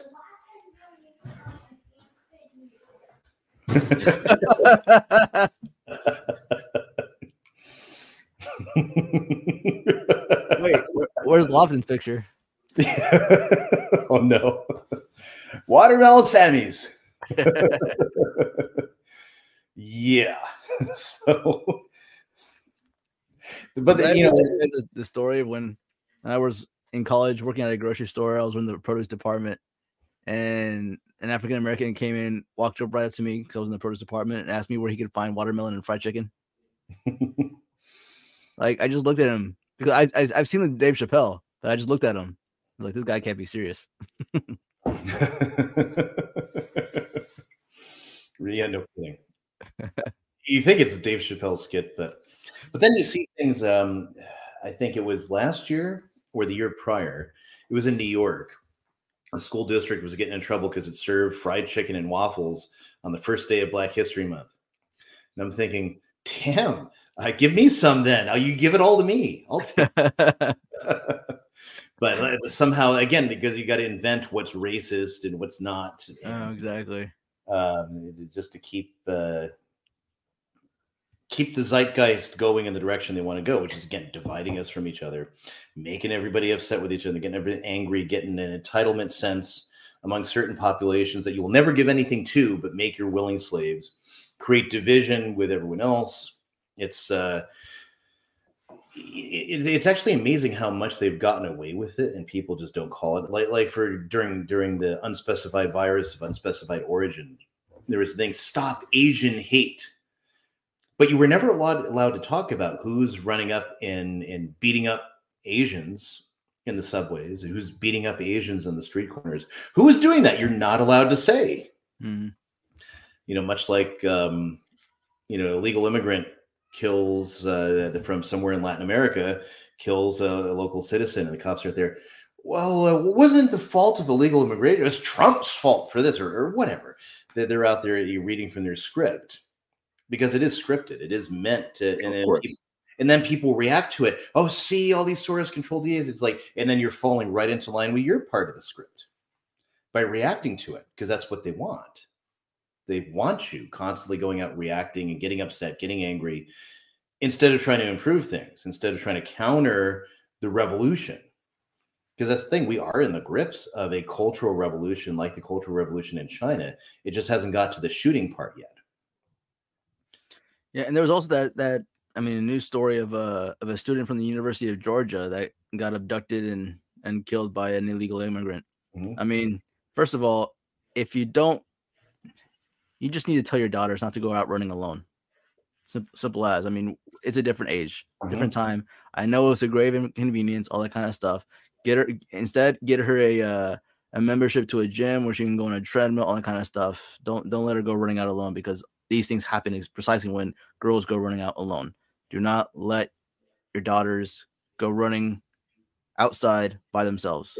It, it's not even it's yeah it's not even a question about girls. I mean in general it's uh, if you're a female you should not think for yourself that how you know that when you swallow the feminist lie about how great everything is for you and then you forget your actual uh, the weaker sex then you do things like this.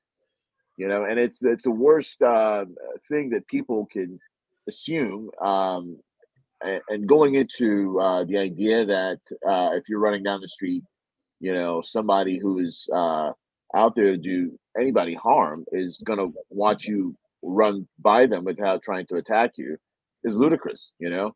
Um, and so people are. I mean, what was the name of that uh, lady, uh, Chandra Levy, who went running in Washington D.C. You know, totally disappeared. You know, and this is uh, I- I mean, and they I guess years later they they they, they say it was an illegal immigrant. I don't know. It's Washington D.C. Anything happens. Um, or uh, several people, several young ladies who went out uh, hiking, uh, and I forget which country it was. They went out hiking some country, uh, not America, uh, some someplace else. May, may it may have been even in the Middle East. They went out hiking and they ended up uh, dead. You know, uh, we, we, seem to be so infiltrated by feminism that we don't use our common sense anymore. You know, and then this affects daughters, wives. You know, uh, it's just it's it's absolutely it's actually crazy. Elle m'a dessus. Sors, voilà. Gros, bien fait, bien fait, bien fait. Bien fait, bien, bien fait, bien fait. And then, uh, yeah, the peaceful uh, cultural enrichers will do that to you. Or the government.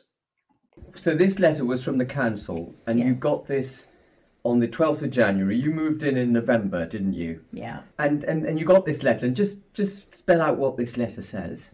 That letter says that they, because the property is derelict, that they can compulsory purchase it. If there's any repairs to be done in it, they could take it off the price of the property. Yeah. And these properties are for migrants.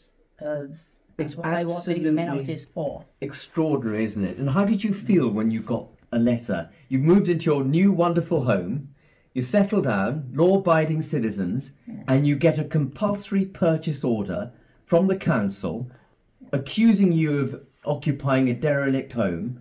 How did you feel when you got this?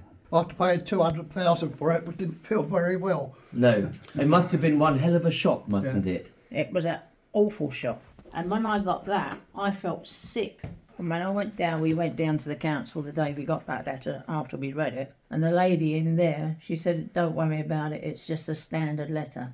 We have been so hollowed out as a nation, we've turned our backs entirely on the territorial integrity of this country to the point where it's become standard Why? to they- repossess houses. But why, why is this always that it's for the immigrant and not the indigenous population? Well, veterans are sleeping rough. Yeah. 16,000 In veterans.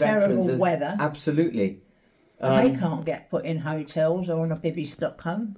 there is a daylight um, charity, daylight centre charity in in in Wellingborough, which looks after homeless people who are sleeping rough, and they spend six hundred and thirty pounds per annum per head. Illegal migrants get paid £50,000, They get spent on them fifty thousand pounds per annum per head, and here we have the evidence of it in this letter. They wanted your lovely new home. Unbelievable. So, in case you didn't know, I know you did, but the the the UK has been going on that for you know for years, setting up the framework for that. But you think in this country, eminent domain, and one of the dumbest things the founders put in the Constitution, frankly. I mean, you should just be able to, if it's good enough and the community says, yeah, we do need a road here, then you could put it to a vote and then the person concerned can negotiate and get a fair price. But the way they put it in, government can just come in and say, "Yeah, we're taking this property because it's for the public good." And uh, and of course, the Supreme Court basically said the public good is whatever you want, so that you can take homes and and demolish them and give it over to a corporation because they're going to put buildings in there that'll increase the tax revenue or whatever, and that's in the public interest. And that was in Vermont, uh, Vermont case and that is now the law of the land. The government can take your home for whatever reason they want to, pay you whatever they deem to be the correct price, and uh, for whatever purposes, so they can take it from you to stick migrants in and all your work and everything you built up. You know, it's uh, taken away. So some, you know, some people say, "Well, you just got to obey the law." Do we, Father Martin? I mean, it, it's not amounting to much anymore. Those in power exercise their power. They expect you to uh, think that you have some sort of reasonable de- defense through the judicial system, and they know they're going to charge you an arm and a leg for that reasonable defense, and so ultimately you end up losing. What's what's the, how's the how, how do we how do we fight back? Well, actually, the most effective means is usually economic boycotts and whatever else. Um, Usually, violence isn't the isn't the first thing, or even the most effective. That's the thing. Is the question is what's most effective? Um, I mean, you can you can try speaking with your votes or whatever, but votes are only half real, half fake. Um, but usually, I mean, when you speak with your money, when you when you prove to them, when you prove to them that you're willing to make extreme sacrifices to your daily life, like not shopping at cer- certain stores, not enjoying certain, uh, I'm not, uh, anyway, um, in that reaction. But uh, yeah, when you when you, when you when you prove to them that you're willing to make serious sacrifices in your daily life, they get scared because they depend, and this is why they they you know they uh you know like, like in Iraq they flooded por- uh, pornography into Iraq or whatever else because it makes them effeminate and uh, makes them you know wants to live a comfortable life. When you prove to them that your comfortable life is not the most important thing in your life, that's when they get scared. That's when they get scared because that's what they're depending on to control you is your comfort. And so the economic economic boycotts are actually the most efficient because they, they that is you showing them that you're willing to renounce the comfort in your daily life for higher principles. And and unfortunately, a lot, a lot of our people are. I mean, we did that with I guess with Bud Light, but I mean, there's always other other brands, right? But those kinds of things. Well, people did that with Bud Light and went and bought Negro Modelo or something, which is owned by the exact same company. Right, right, right. But you know, even even then, it still makes some sort of effect. Like they, they still panicked. Like Mhm. they went and bought bought Travis Kelce and Taylor Swift to try to you know recreate that brand. Um, Right. It cost them a lot of money, but nevertheless, I mean, yeah, we can get smart about who owns what, but nevertheless, these economic boycotts um, are what what scares them the most because they prove to them that our comfort isn't the most important thing. That's a great point, Father. And uh, and I had never put it that way, but usually when you see people out in the in the media that have been arrested by the government, you know, the if, for example, the pro-life advocates recently that were arrested by the government, it's usually going to be celibate men that are religious that have given up their life and have made that decision, or family men. Because I mean, most of the dads that I know, Ryan and and James, you guys know this. Some sometimes you don't you most days really you don't even sleep in whatever would be your bed. You sleep in or you don't get any sleep at all. You wake up and this or that, especially when you have young children. So you you sacrifice a lot, and uh, of course, religious religious men make that decision to sacrifice their entire lives. But you never see single guys that that are just out and about making any of these sacrifices and and being put out there as being somebody that's an example because you are not so in a lot of cases in, in the millennial generation and in the gen z world they're they're not making decisions out of comfort. And then years go by and they and they and then they look back and they they regret it. I have a lot of friends like that. Have a lot of friends that don't make any sacrifices. They earn their they do their their job they make money and then they go to the club or go to whatever they whatever they want to do. But you can't do that whenever you've made a commitment. Uh, and so that's that's what it's, it comes down to me. As you said father well you give up bud light. I don't even really understand how people can drink bud light. I think i've had it maybe like once or twice and it's absolute and i'm not i'm not even a i'm not a beer snob. I mean actually this gin right now it's like costco gin. So whatever but bud light is disgusting i don't know how people drink that so Yeah. Even even Budweiser, I, I can't. One time I'd had about four or five of some imported dark beer. And I said, you know, now's a good time to stop. And I said, you know, I wonder if the whole biblical maxim will prove true with uh, Budweiser. You know, you've had so much, you don't know what you're drinking, so drink it. So I took a, a sip of uh, Budweiser. I spit it out. It was so vile. I just, and at that point, being four or five in, at the point where like, yeah, we're good. I couldn't drink it. I wouldn't drink it. So it, it just, it's, I don't know if you like it. Well, I guess have fun with that. it's, it's not my, it's not anything I'm going to drink. So port, on the other hand, but let's, uh, I mean, I guess we could beat this subject to death all day on the immigrants. Does anyone have anything to add or you want to move on to something else? just really quick on, on the whole immigrant thing. So the, in the video, in the clip that that we played here, the the gentleman tells the lady, "Well, oh, so, pardon, the, the other way around. Well, they're giving the illegals all these benefits, and then, okay, well, in it's it's actually ironic because in the at least I don't know if it's similar with with uh, Nigerian immigrants, James, but with, in the Mexican world, there's a it's kind of a running joke. Well, yes, you came to the country legally, and you just have to make for yourself, basically, which is perfectly fine. But if you're an illegal, you get a whole bunch of benefits. And Right. so people joke, well, you should I should have just come here illegally and I would have received all of these benefits. Right, you- you're absolutely right. I mean, this is the same uh, mentality Africans uh, have, especially. Let me qualify. I, I should say West Africans and uh, perhaps some East Africans. I can't say the same for North Africans who are predominantly uh, Muslim. You know, but uh, people of the East and West uh, persuasion in, in Africa tend to want to have, you know, th- their best foot forward when they set foot on a new soil. And you can see this in how how many Africans are succeeding on their own, right? They're not asking for government handouts. You know, the the the ideology behind the Nigerian mind or the West African mind is what is paving uh, the course. You know, and this is largely missing from the large groups that are being supported as Ill- as illegal immigrants here in the West. It's unfortunate, but uh, you know when you when you ask yourself why are they are they doing this? This can only be seen as you know a way to invade and a, a way to cause chaos so that they can be uh, uh, you know uh, a need or a cry for something even more stringent than we have now in the patriot act or you know in the in the acts that followed the uh, covid uh, lie that that came out. What worse is coming because we're setting ourselves up we're setting ourselves up meaning uh, our overlords are setting us up for something worse to come. They just first need this entire civilization right now to be in complete collapse. And then they'll come in and do what they have d- decided is the right uh, thing to be done, which you and I and everyone else here listening on the show uh, knows that it'll, it'll be the worst uh, of decisions, but uh, they're going to make it anyway.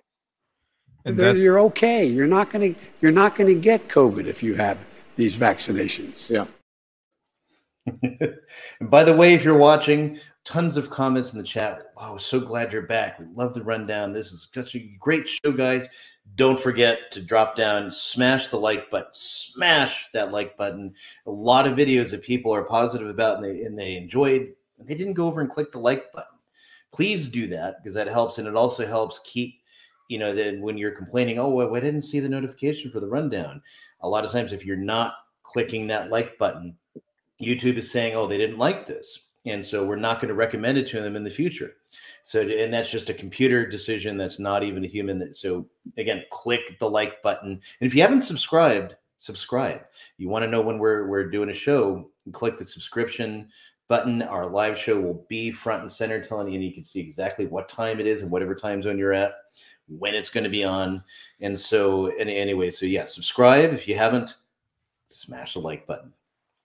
If, you- if you don't break your if you don't break your mouse hitting the like button, then you're not a, a good rundown fan. You know what? I'm not going to say another word until somebody hits the like button. I'm not going to say another word until somebody hits the like button. It is a protest. Just don't let Yeah, I'm ju- done. just don't light yourself on fire if no one is not. If I'm if you're not here. breaking your phone, then we don't want it. Precisely. So, uh, Alberta, were you gonna you were gonna say something else? I think before I interrupted. Uh, what I was going to say is that the the neocon line used to be well, the United States is is uh, materially so great because we get the best out of all countries come here and then they they compete for material success and then out of that springs all of the all of the, all of the material prosperity.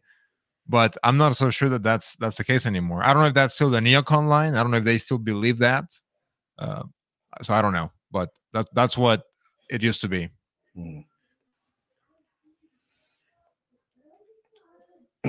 so speaking of uh, women being out and about, it's probably a good reason why some women should not be out.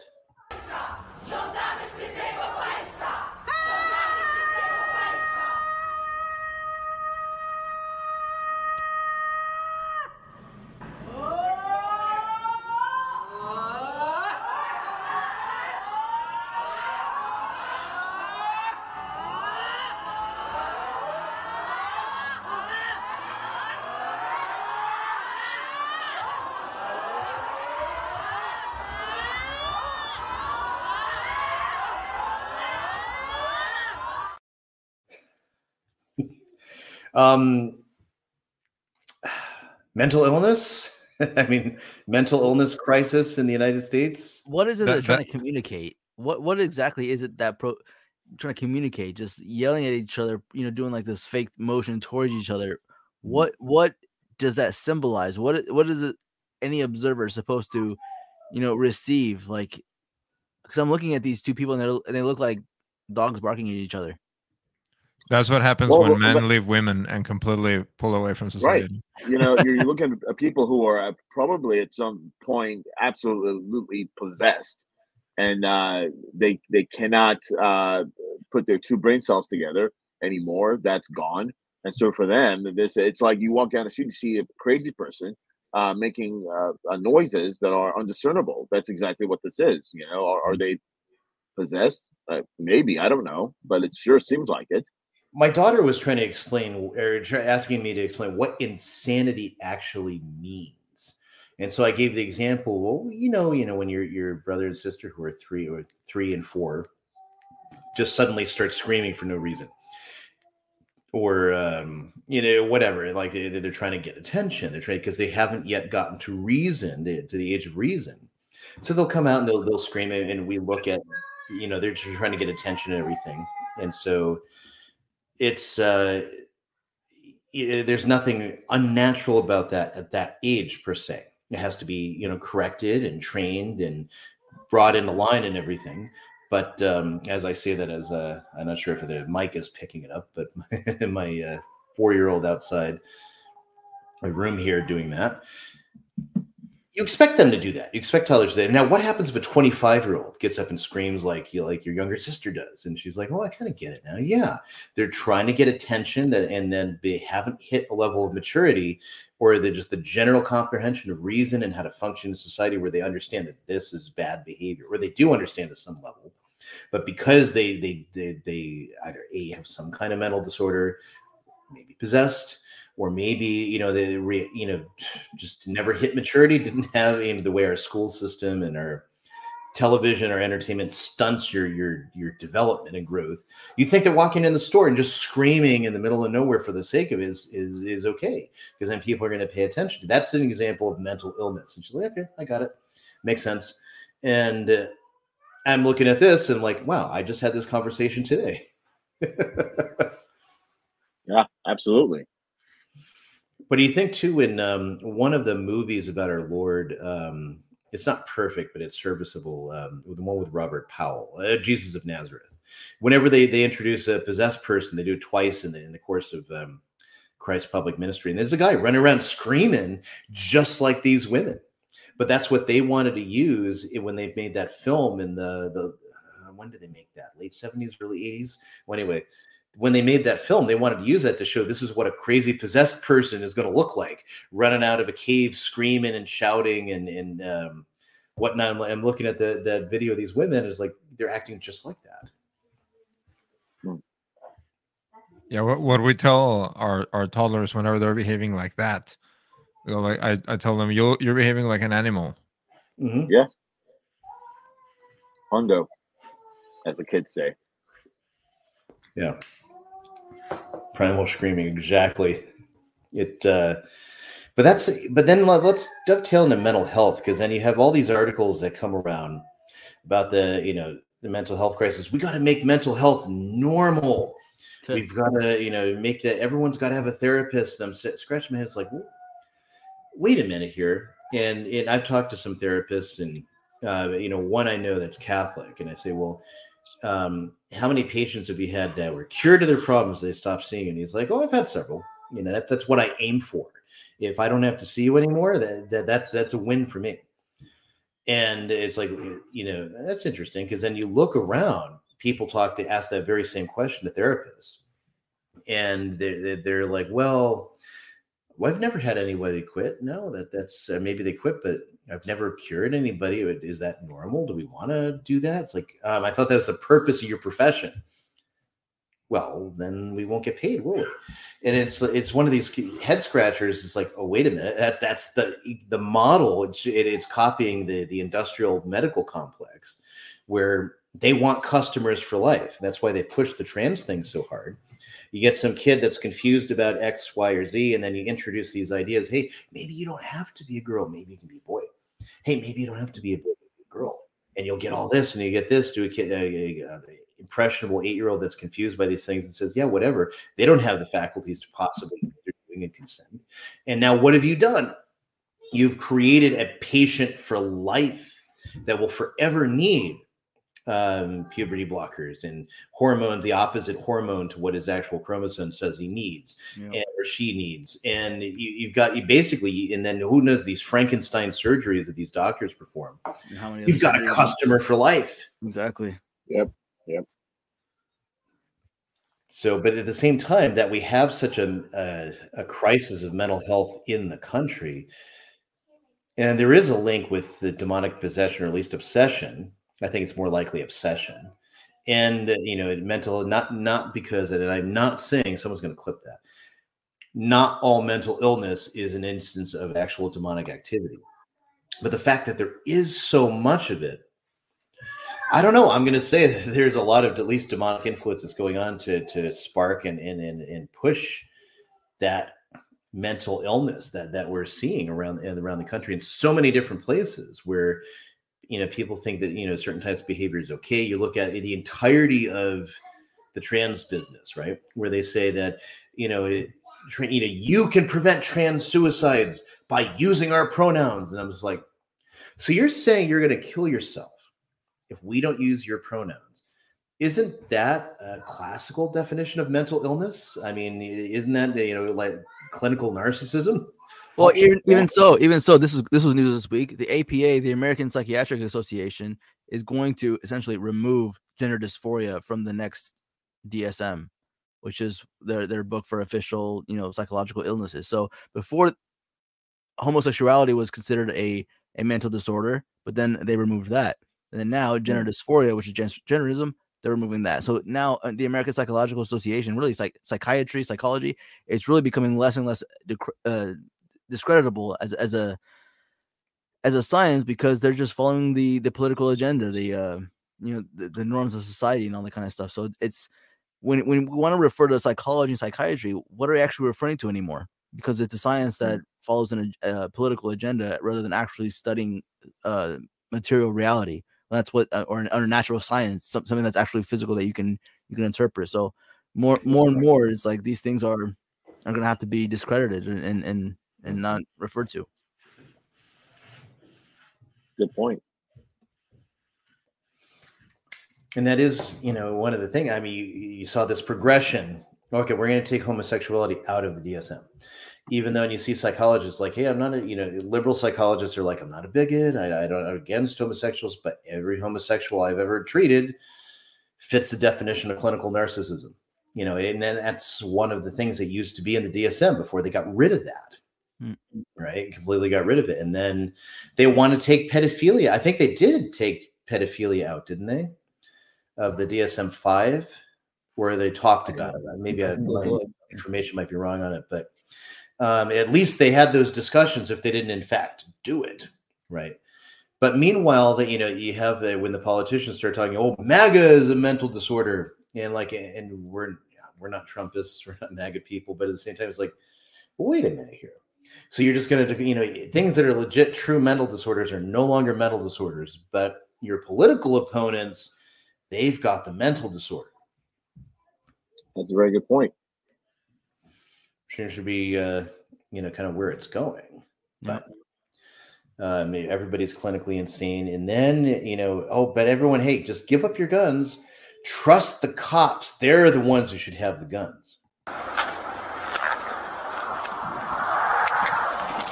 Shots fired! Shots fired! Shots fired! Shots fired!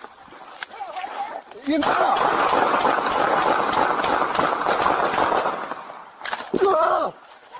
Oh, I'm hit! What? The car! I was shot through the car! Oh!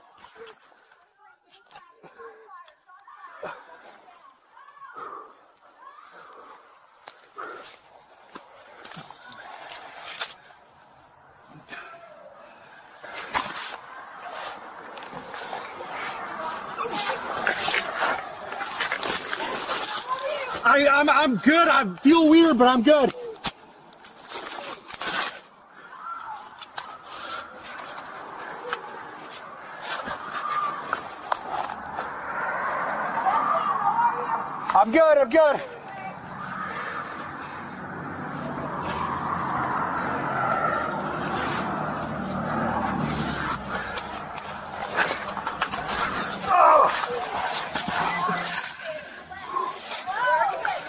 don't know.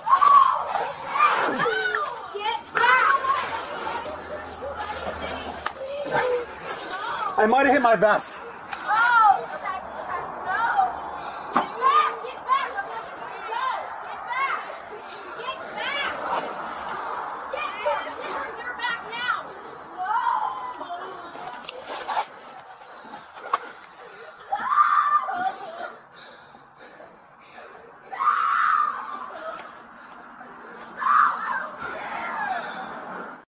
So that goes on for a little bit.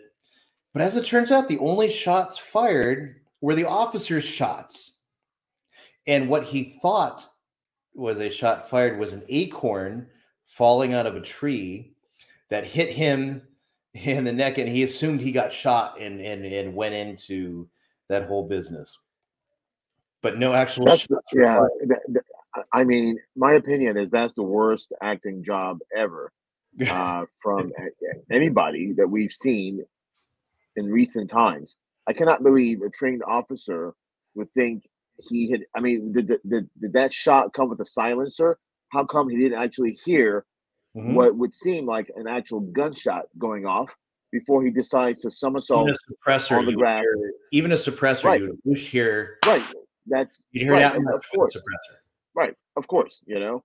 Uh, it seemed like he contrived this whole thing, and I, I, I Mm-hmm. want someone to prove me wrong. This whole thing just seemed absolutely, absolutely silly. Um, I, and I can't imagine this was some sort of woke officer.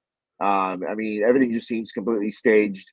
Uh, I, I don't know who. I mean, who was he aiming at? He didn't. Was he? Was he aiming at the back of his? Uh, Yeah, of because his, his, uh, his, he was operating his state his official statement anyway is he thought that the suspect that they had detained in the car who was handcuffed way, right, had, right. That's my point. had a firearm they did not find that's why he's got the gloves because he's already searched the guy and put him in Sure, and sure. he thought he was being shot at from within his vehicle and so he turned around Right, and shot but he didn't. the But, vehicle. but he Did he did. see a yeah, hole through he- his vehicle or something? The, the That's exact. That's my. That's, I was going to say that. from inside of it.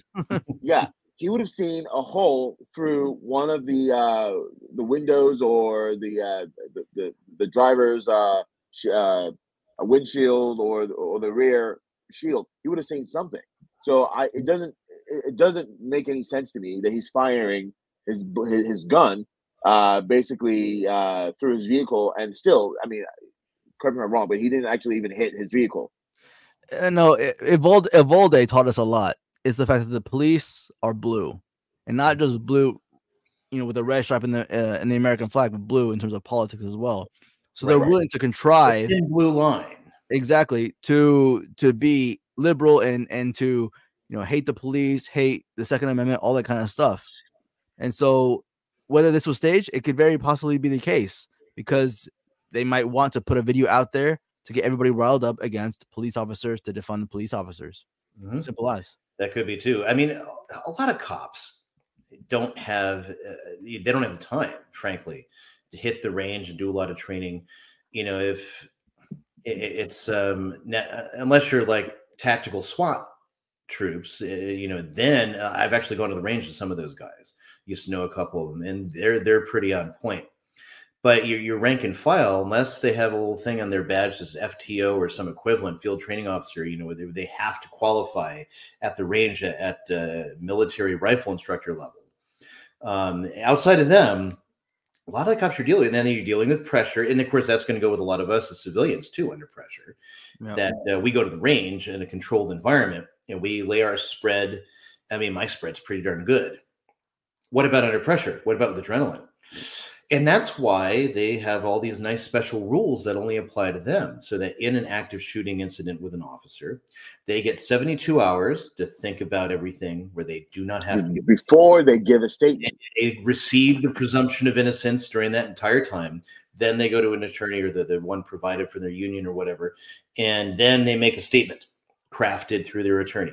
If we try to claim that same privilege, that will be taken and used against us in court as non-cooperation with authorities. And Actually, there's there's a good. I mean, if you- if you don't, if you have if you're carry and you don't have a what do you call it, a subscription to U.S. Law Shield, Mhm. 24 hour service to to lawyers and all that kind of stuff that will tell you that you know they they will they will force them to give you this that same thing back in three days before you make any public statement. You have everything that you needed, and and you'll have up to a, a million dollars worth of law fees covered by U.S. Law Shield um for for these cases because the, the reality is if you ever have to pull out your firearm and shoot somebody you're going to you're, you're getting arrested you're going to jail because they don't they don't know who the good guy is who the bad guy E- is even yeah even up here you know i Yeah. mean even in bonner county i'm sure that at the very least there's going to be an investigation Mhm. and uh, it, and it's you have to play it smart. You have to if you're going to carry you need to go not just the actual training of using your firearm using it correctly using it wisely but also the legal end of it. And if you don't if you carry on a daily basis and you don't have insurance that's uh, that's something you need to address actually uh, frankly. You should because as soon as you use it even in your own home uh, it, it might be perfectly clear you might have what if happens if you have one of these soros funded das that decides they want to make an example of you they're here they're in rural places believe it or not Yep. so uh, where none of us are are paid by U.S. Legal Shield or any other um, concealed carry, open carry, self defense insurer, we are not funded or paid by them. It's just a smart thing. Every gun owner who's carried for a long time will tell you have insurance. Same thing we were talking with uh, media insurance in the case of defamation insurance for the aforementioned uh, organization that will be closing. Didn't have any defamation insurance. With especially with the the provocative stuff that they produce you'd think that you'd have that. Just even if a good faith thing where somebody attacks you and you know you, you needed a, that insurance they didn't have it. They just always assumed some donor would pay for it. Um, don't do that Especially when it's when you realize that if you get charged with manslaughter even for defending yourself and it's a total legit open shut case. He came at me with a knife but someone wants to say oh you had a gun versus knife so you were in the wrong and they go charge you for manslaughter or something you're gonna be paying $250000 to defend yourself. You got that in the bank? That's why you need insurance. It is the lawfare the way we shouldn't need that in, in, in a smart and intelligent and a properly ordered society. Some create some perp wants to rob you and you shoot him. Someone puts a gun in your face and you shoot him first. You shouldn't have to worry about the legal ramifications of defending yourself. That's lawfare. And they've done that to us. They've done that. And you look at the uh, there's a few places you can watch like on twitter there's one i subscribe to um, uh, bad legal bad weapons takes where they they show idiotic things that that basically what is going to become the majority in this country thinks about weapons you know from people uh, you know that run around oh ar-15 bullets are going to blow up whatever they touch. And uh, really? Seriously? I mean it's it's a tiny little bullet. Um high powered yes because it's got you know between 160 and 180 grains of gunpowder in it but it's still this tiny little bullet. It doesn't blow up whatever it touches and then at the same time, oh, well, it's so underpowered, it can't hurt anything. Why is it a problem then? Um, but whatever, they, they run with these things, they're total ignorance of how any weapon actually works, any firearm actually works. And the underlining animus in all of that type of commentary is you should not be able to defend yourself. You should not be able to, uh, you know, to, to use a gun and, and and defend yourself. That's their modus operandi. So, anyway, so James is uh, ready to to to to go on. He's gone. Gone, yeah. And so it's probably a good time to move to the final final elements of uh, tonight's show, today's show, this morning's show, depending on where you might happen to be. It's time for us to grift.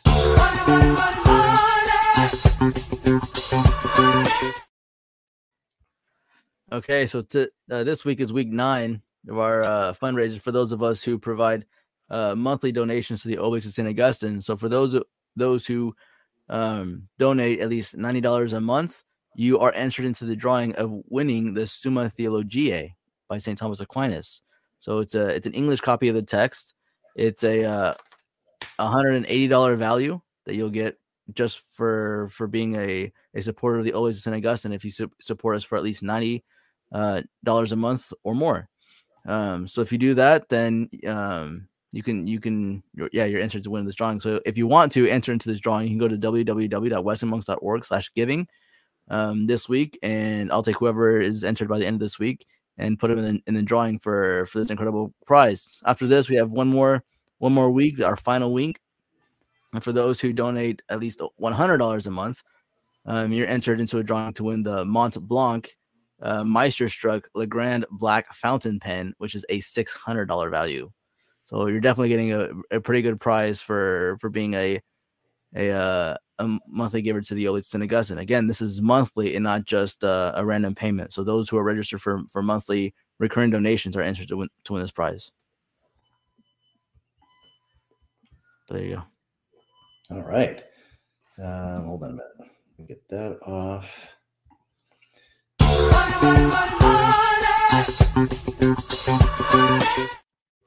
My only gift this week will be the same as in previous weeks. Support the the Weston monks, the Olathe St. Augustine. It's one great way to support uh, monastic religious life without giving a cent of support to the Novus Ordo Church. That's my gift. Okay.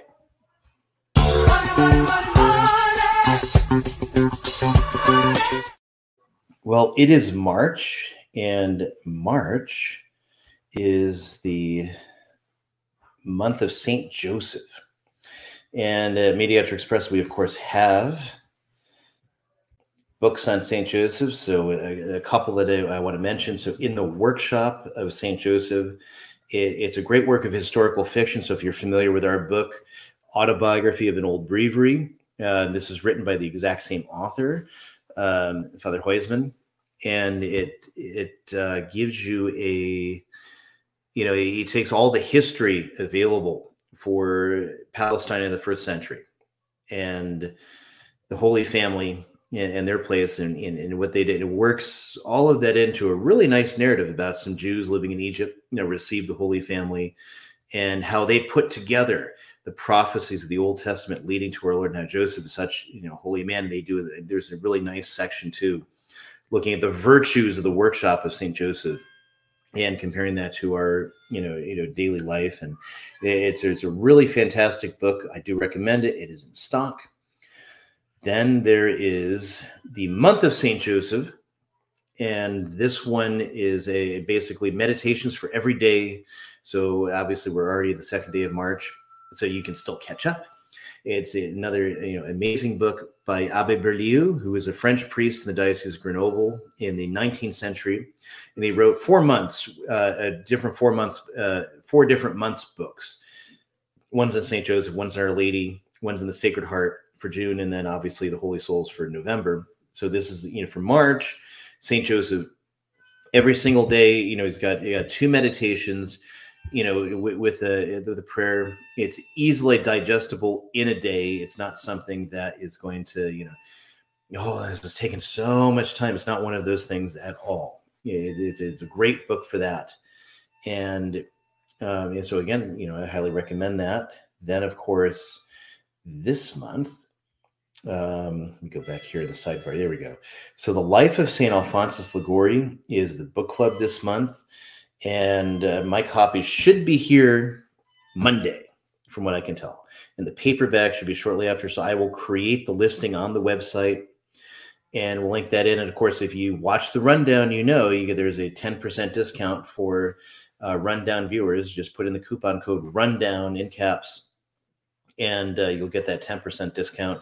So this is, you know, a fantastic work. It's 700 pages um, the full unabridged version of the life of uh, written by Father Antonio Maria Tannoia, who was received by Saint Alphonsus into the Redemptorists at age 18.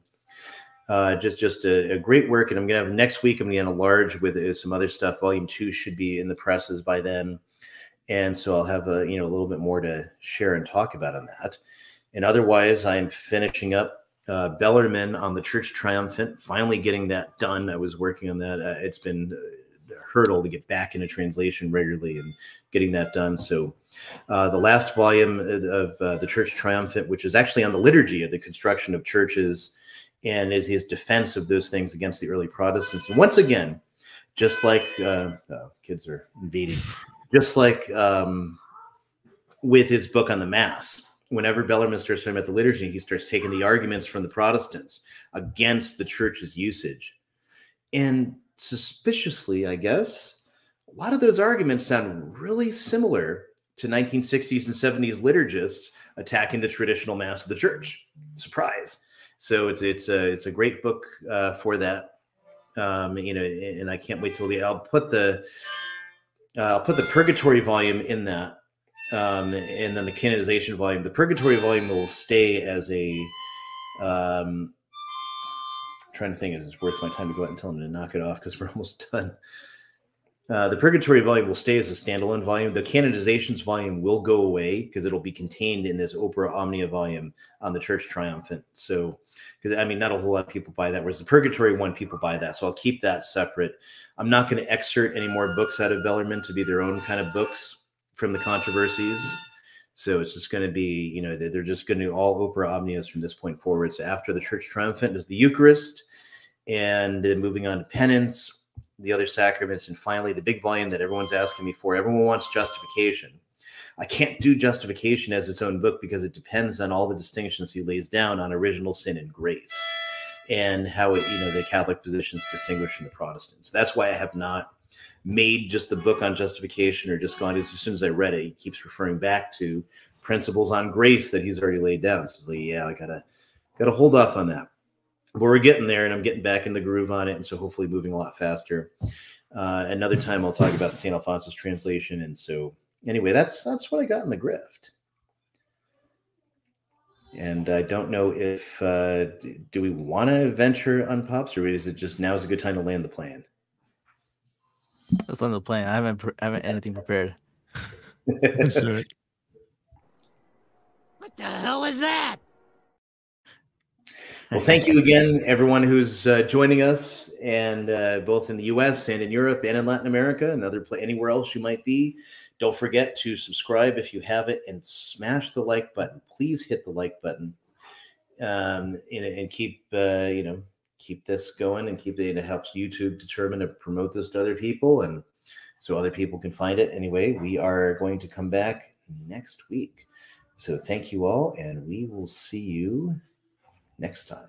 Harvey, want anything special for your birthday? Just a decent cup of coffee. You're kidding. I'm serious. Honey, your coffee's undrinkable. It's pretty harsh. Well, so's your coffee. You know, the girls down at the office make better coffee on their hot plates. Well, see you later. And he didn't even kiss me goodbye. You know, if I could just make a decent cup of coffee, I could relax. So, relax. Why don't you try Instant Folgers? Tastes good as fresh perked. Good as fresh perked. I'll surprise Harvey for his birthday tonight. Hey, great coffee. It's Instant Folgers. Doesn't it taste good as fresh perked? Better. Better than those girls make at the office? Honey, their coffee can't hold a candle to yours. Instant Folgers taste good as fresh perked. Try it. I have two shotguns in my home. They're locked in a safe. There's a metal gun case. We live in an area that's wooded, somewhat secluded. And I said, Jill, if there's ever a problem, just walk out on the balcony and fire two blasts outside the house. Buy a shotgun. Buy a shotgun. You don't need machine gun. You don't need 30 rounds. Buy a shotgun. Buy a double barrel shotgun. No, you don't need flamethrower. And you don't need a tank. And you don't need an AR-15. Scare those thugs away. No, and I don't need a grenade launcher. I don't need an F-15. There's just one thing I need to do, and they'll stay away from me. Fire two blasts outside the house. Buy a shotgun. Buy a shotgun. Buy a shotgun. A shotgun, baby. You don't need a machine You gun. don't need a machine You don't need 30 rounds. many Buy a shotgun. rounds. Buy a double barrel shotgun. Fire two blasts outside the house. Buy a shotgun. Buy a shotgun. You don't need a machine gun. You don't need 30 rounds. Buy a shotgun. Buy a double barrel shotgun.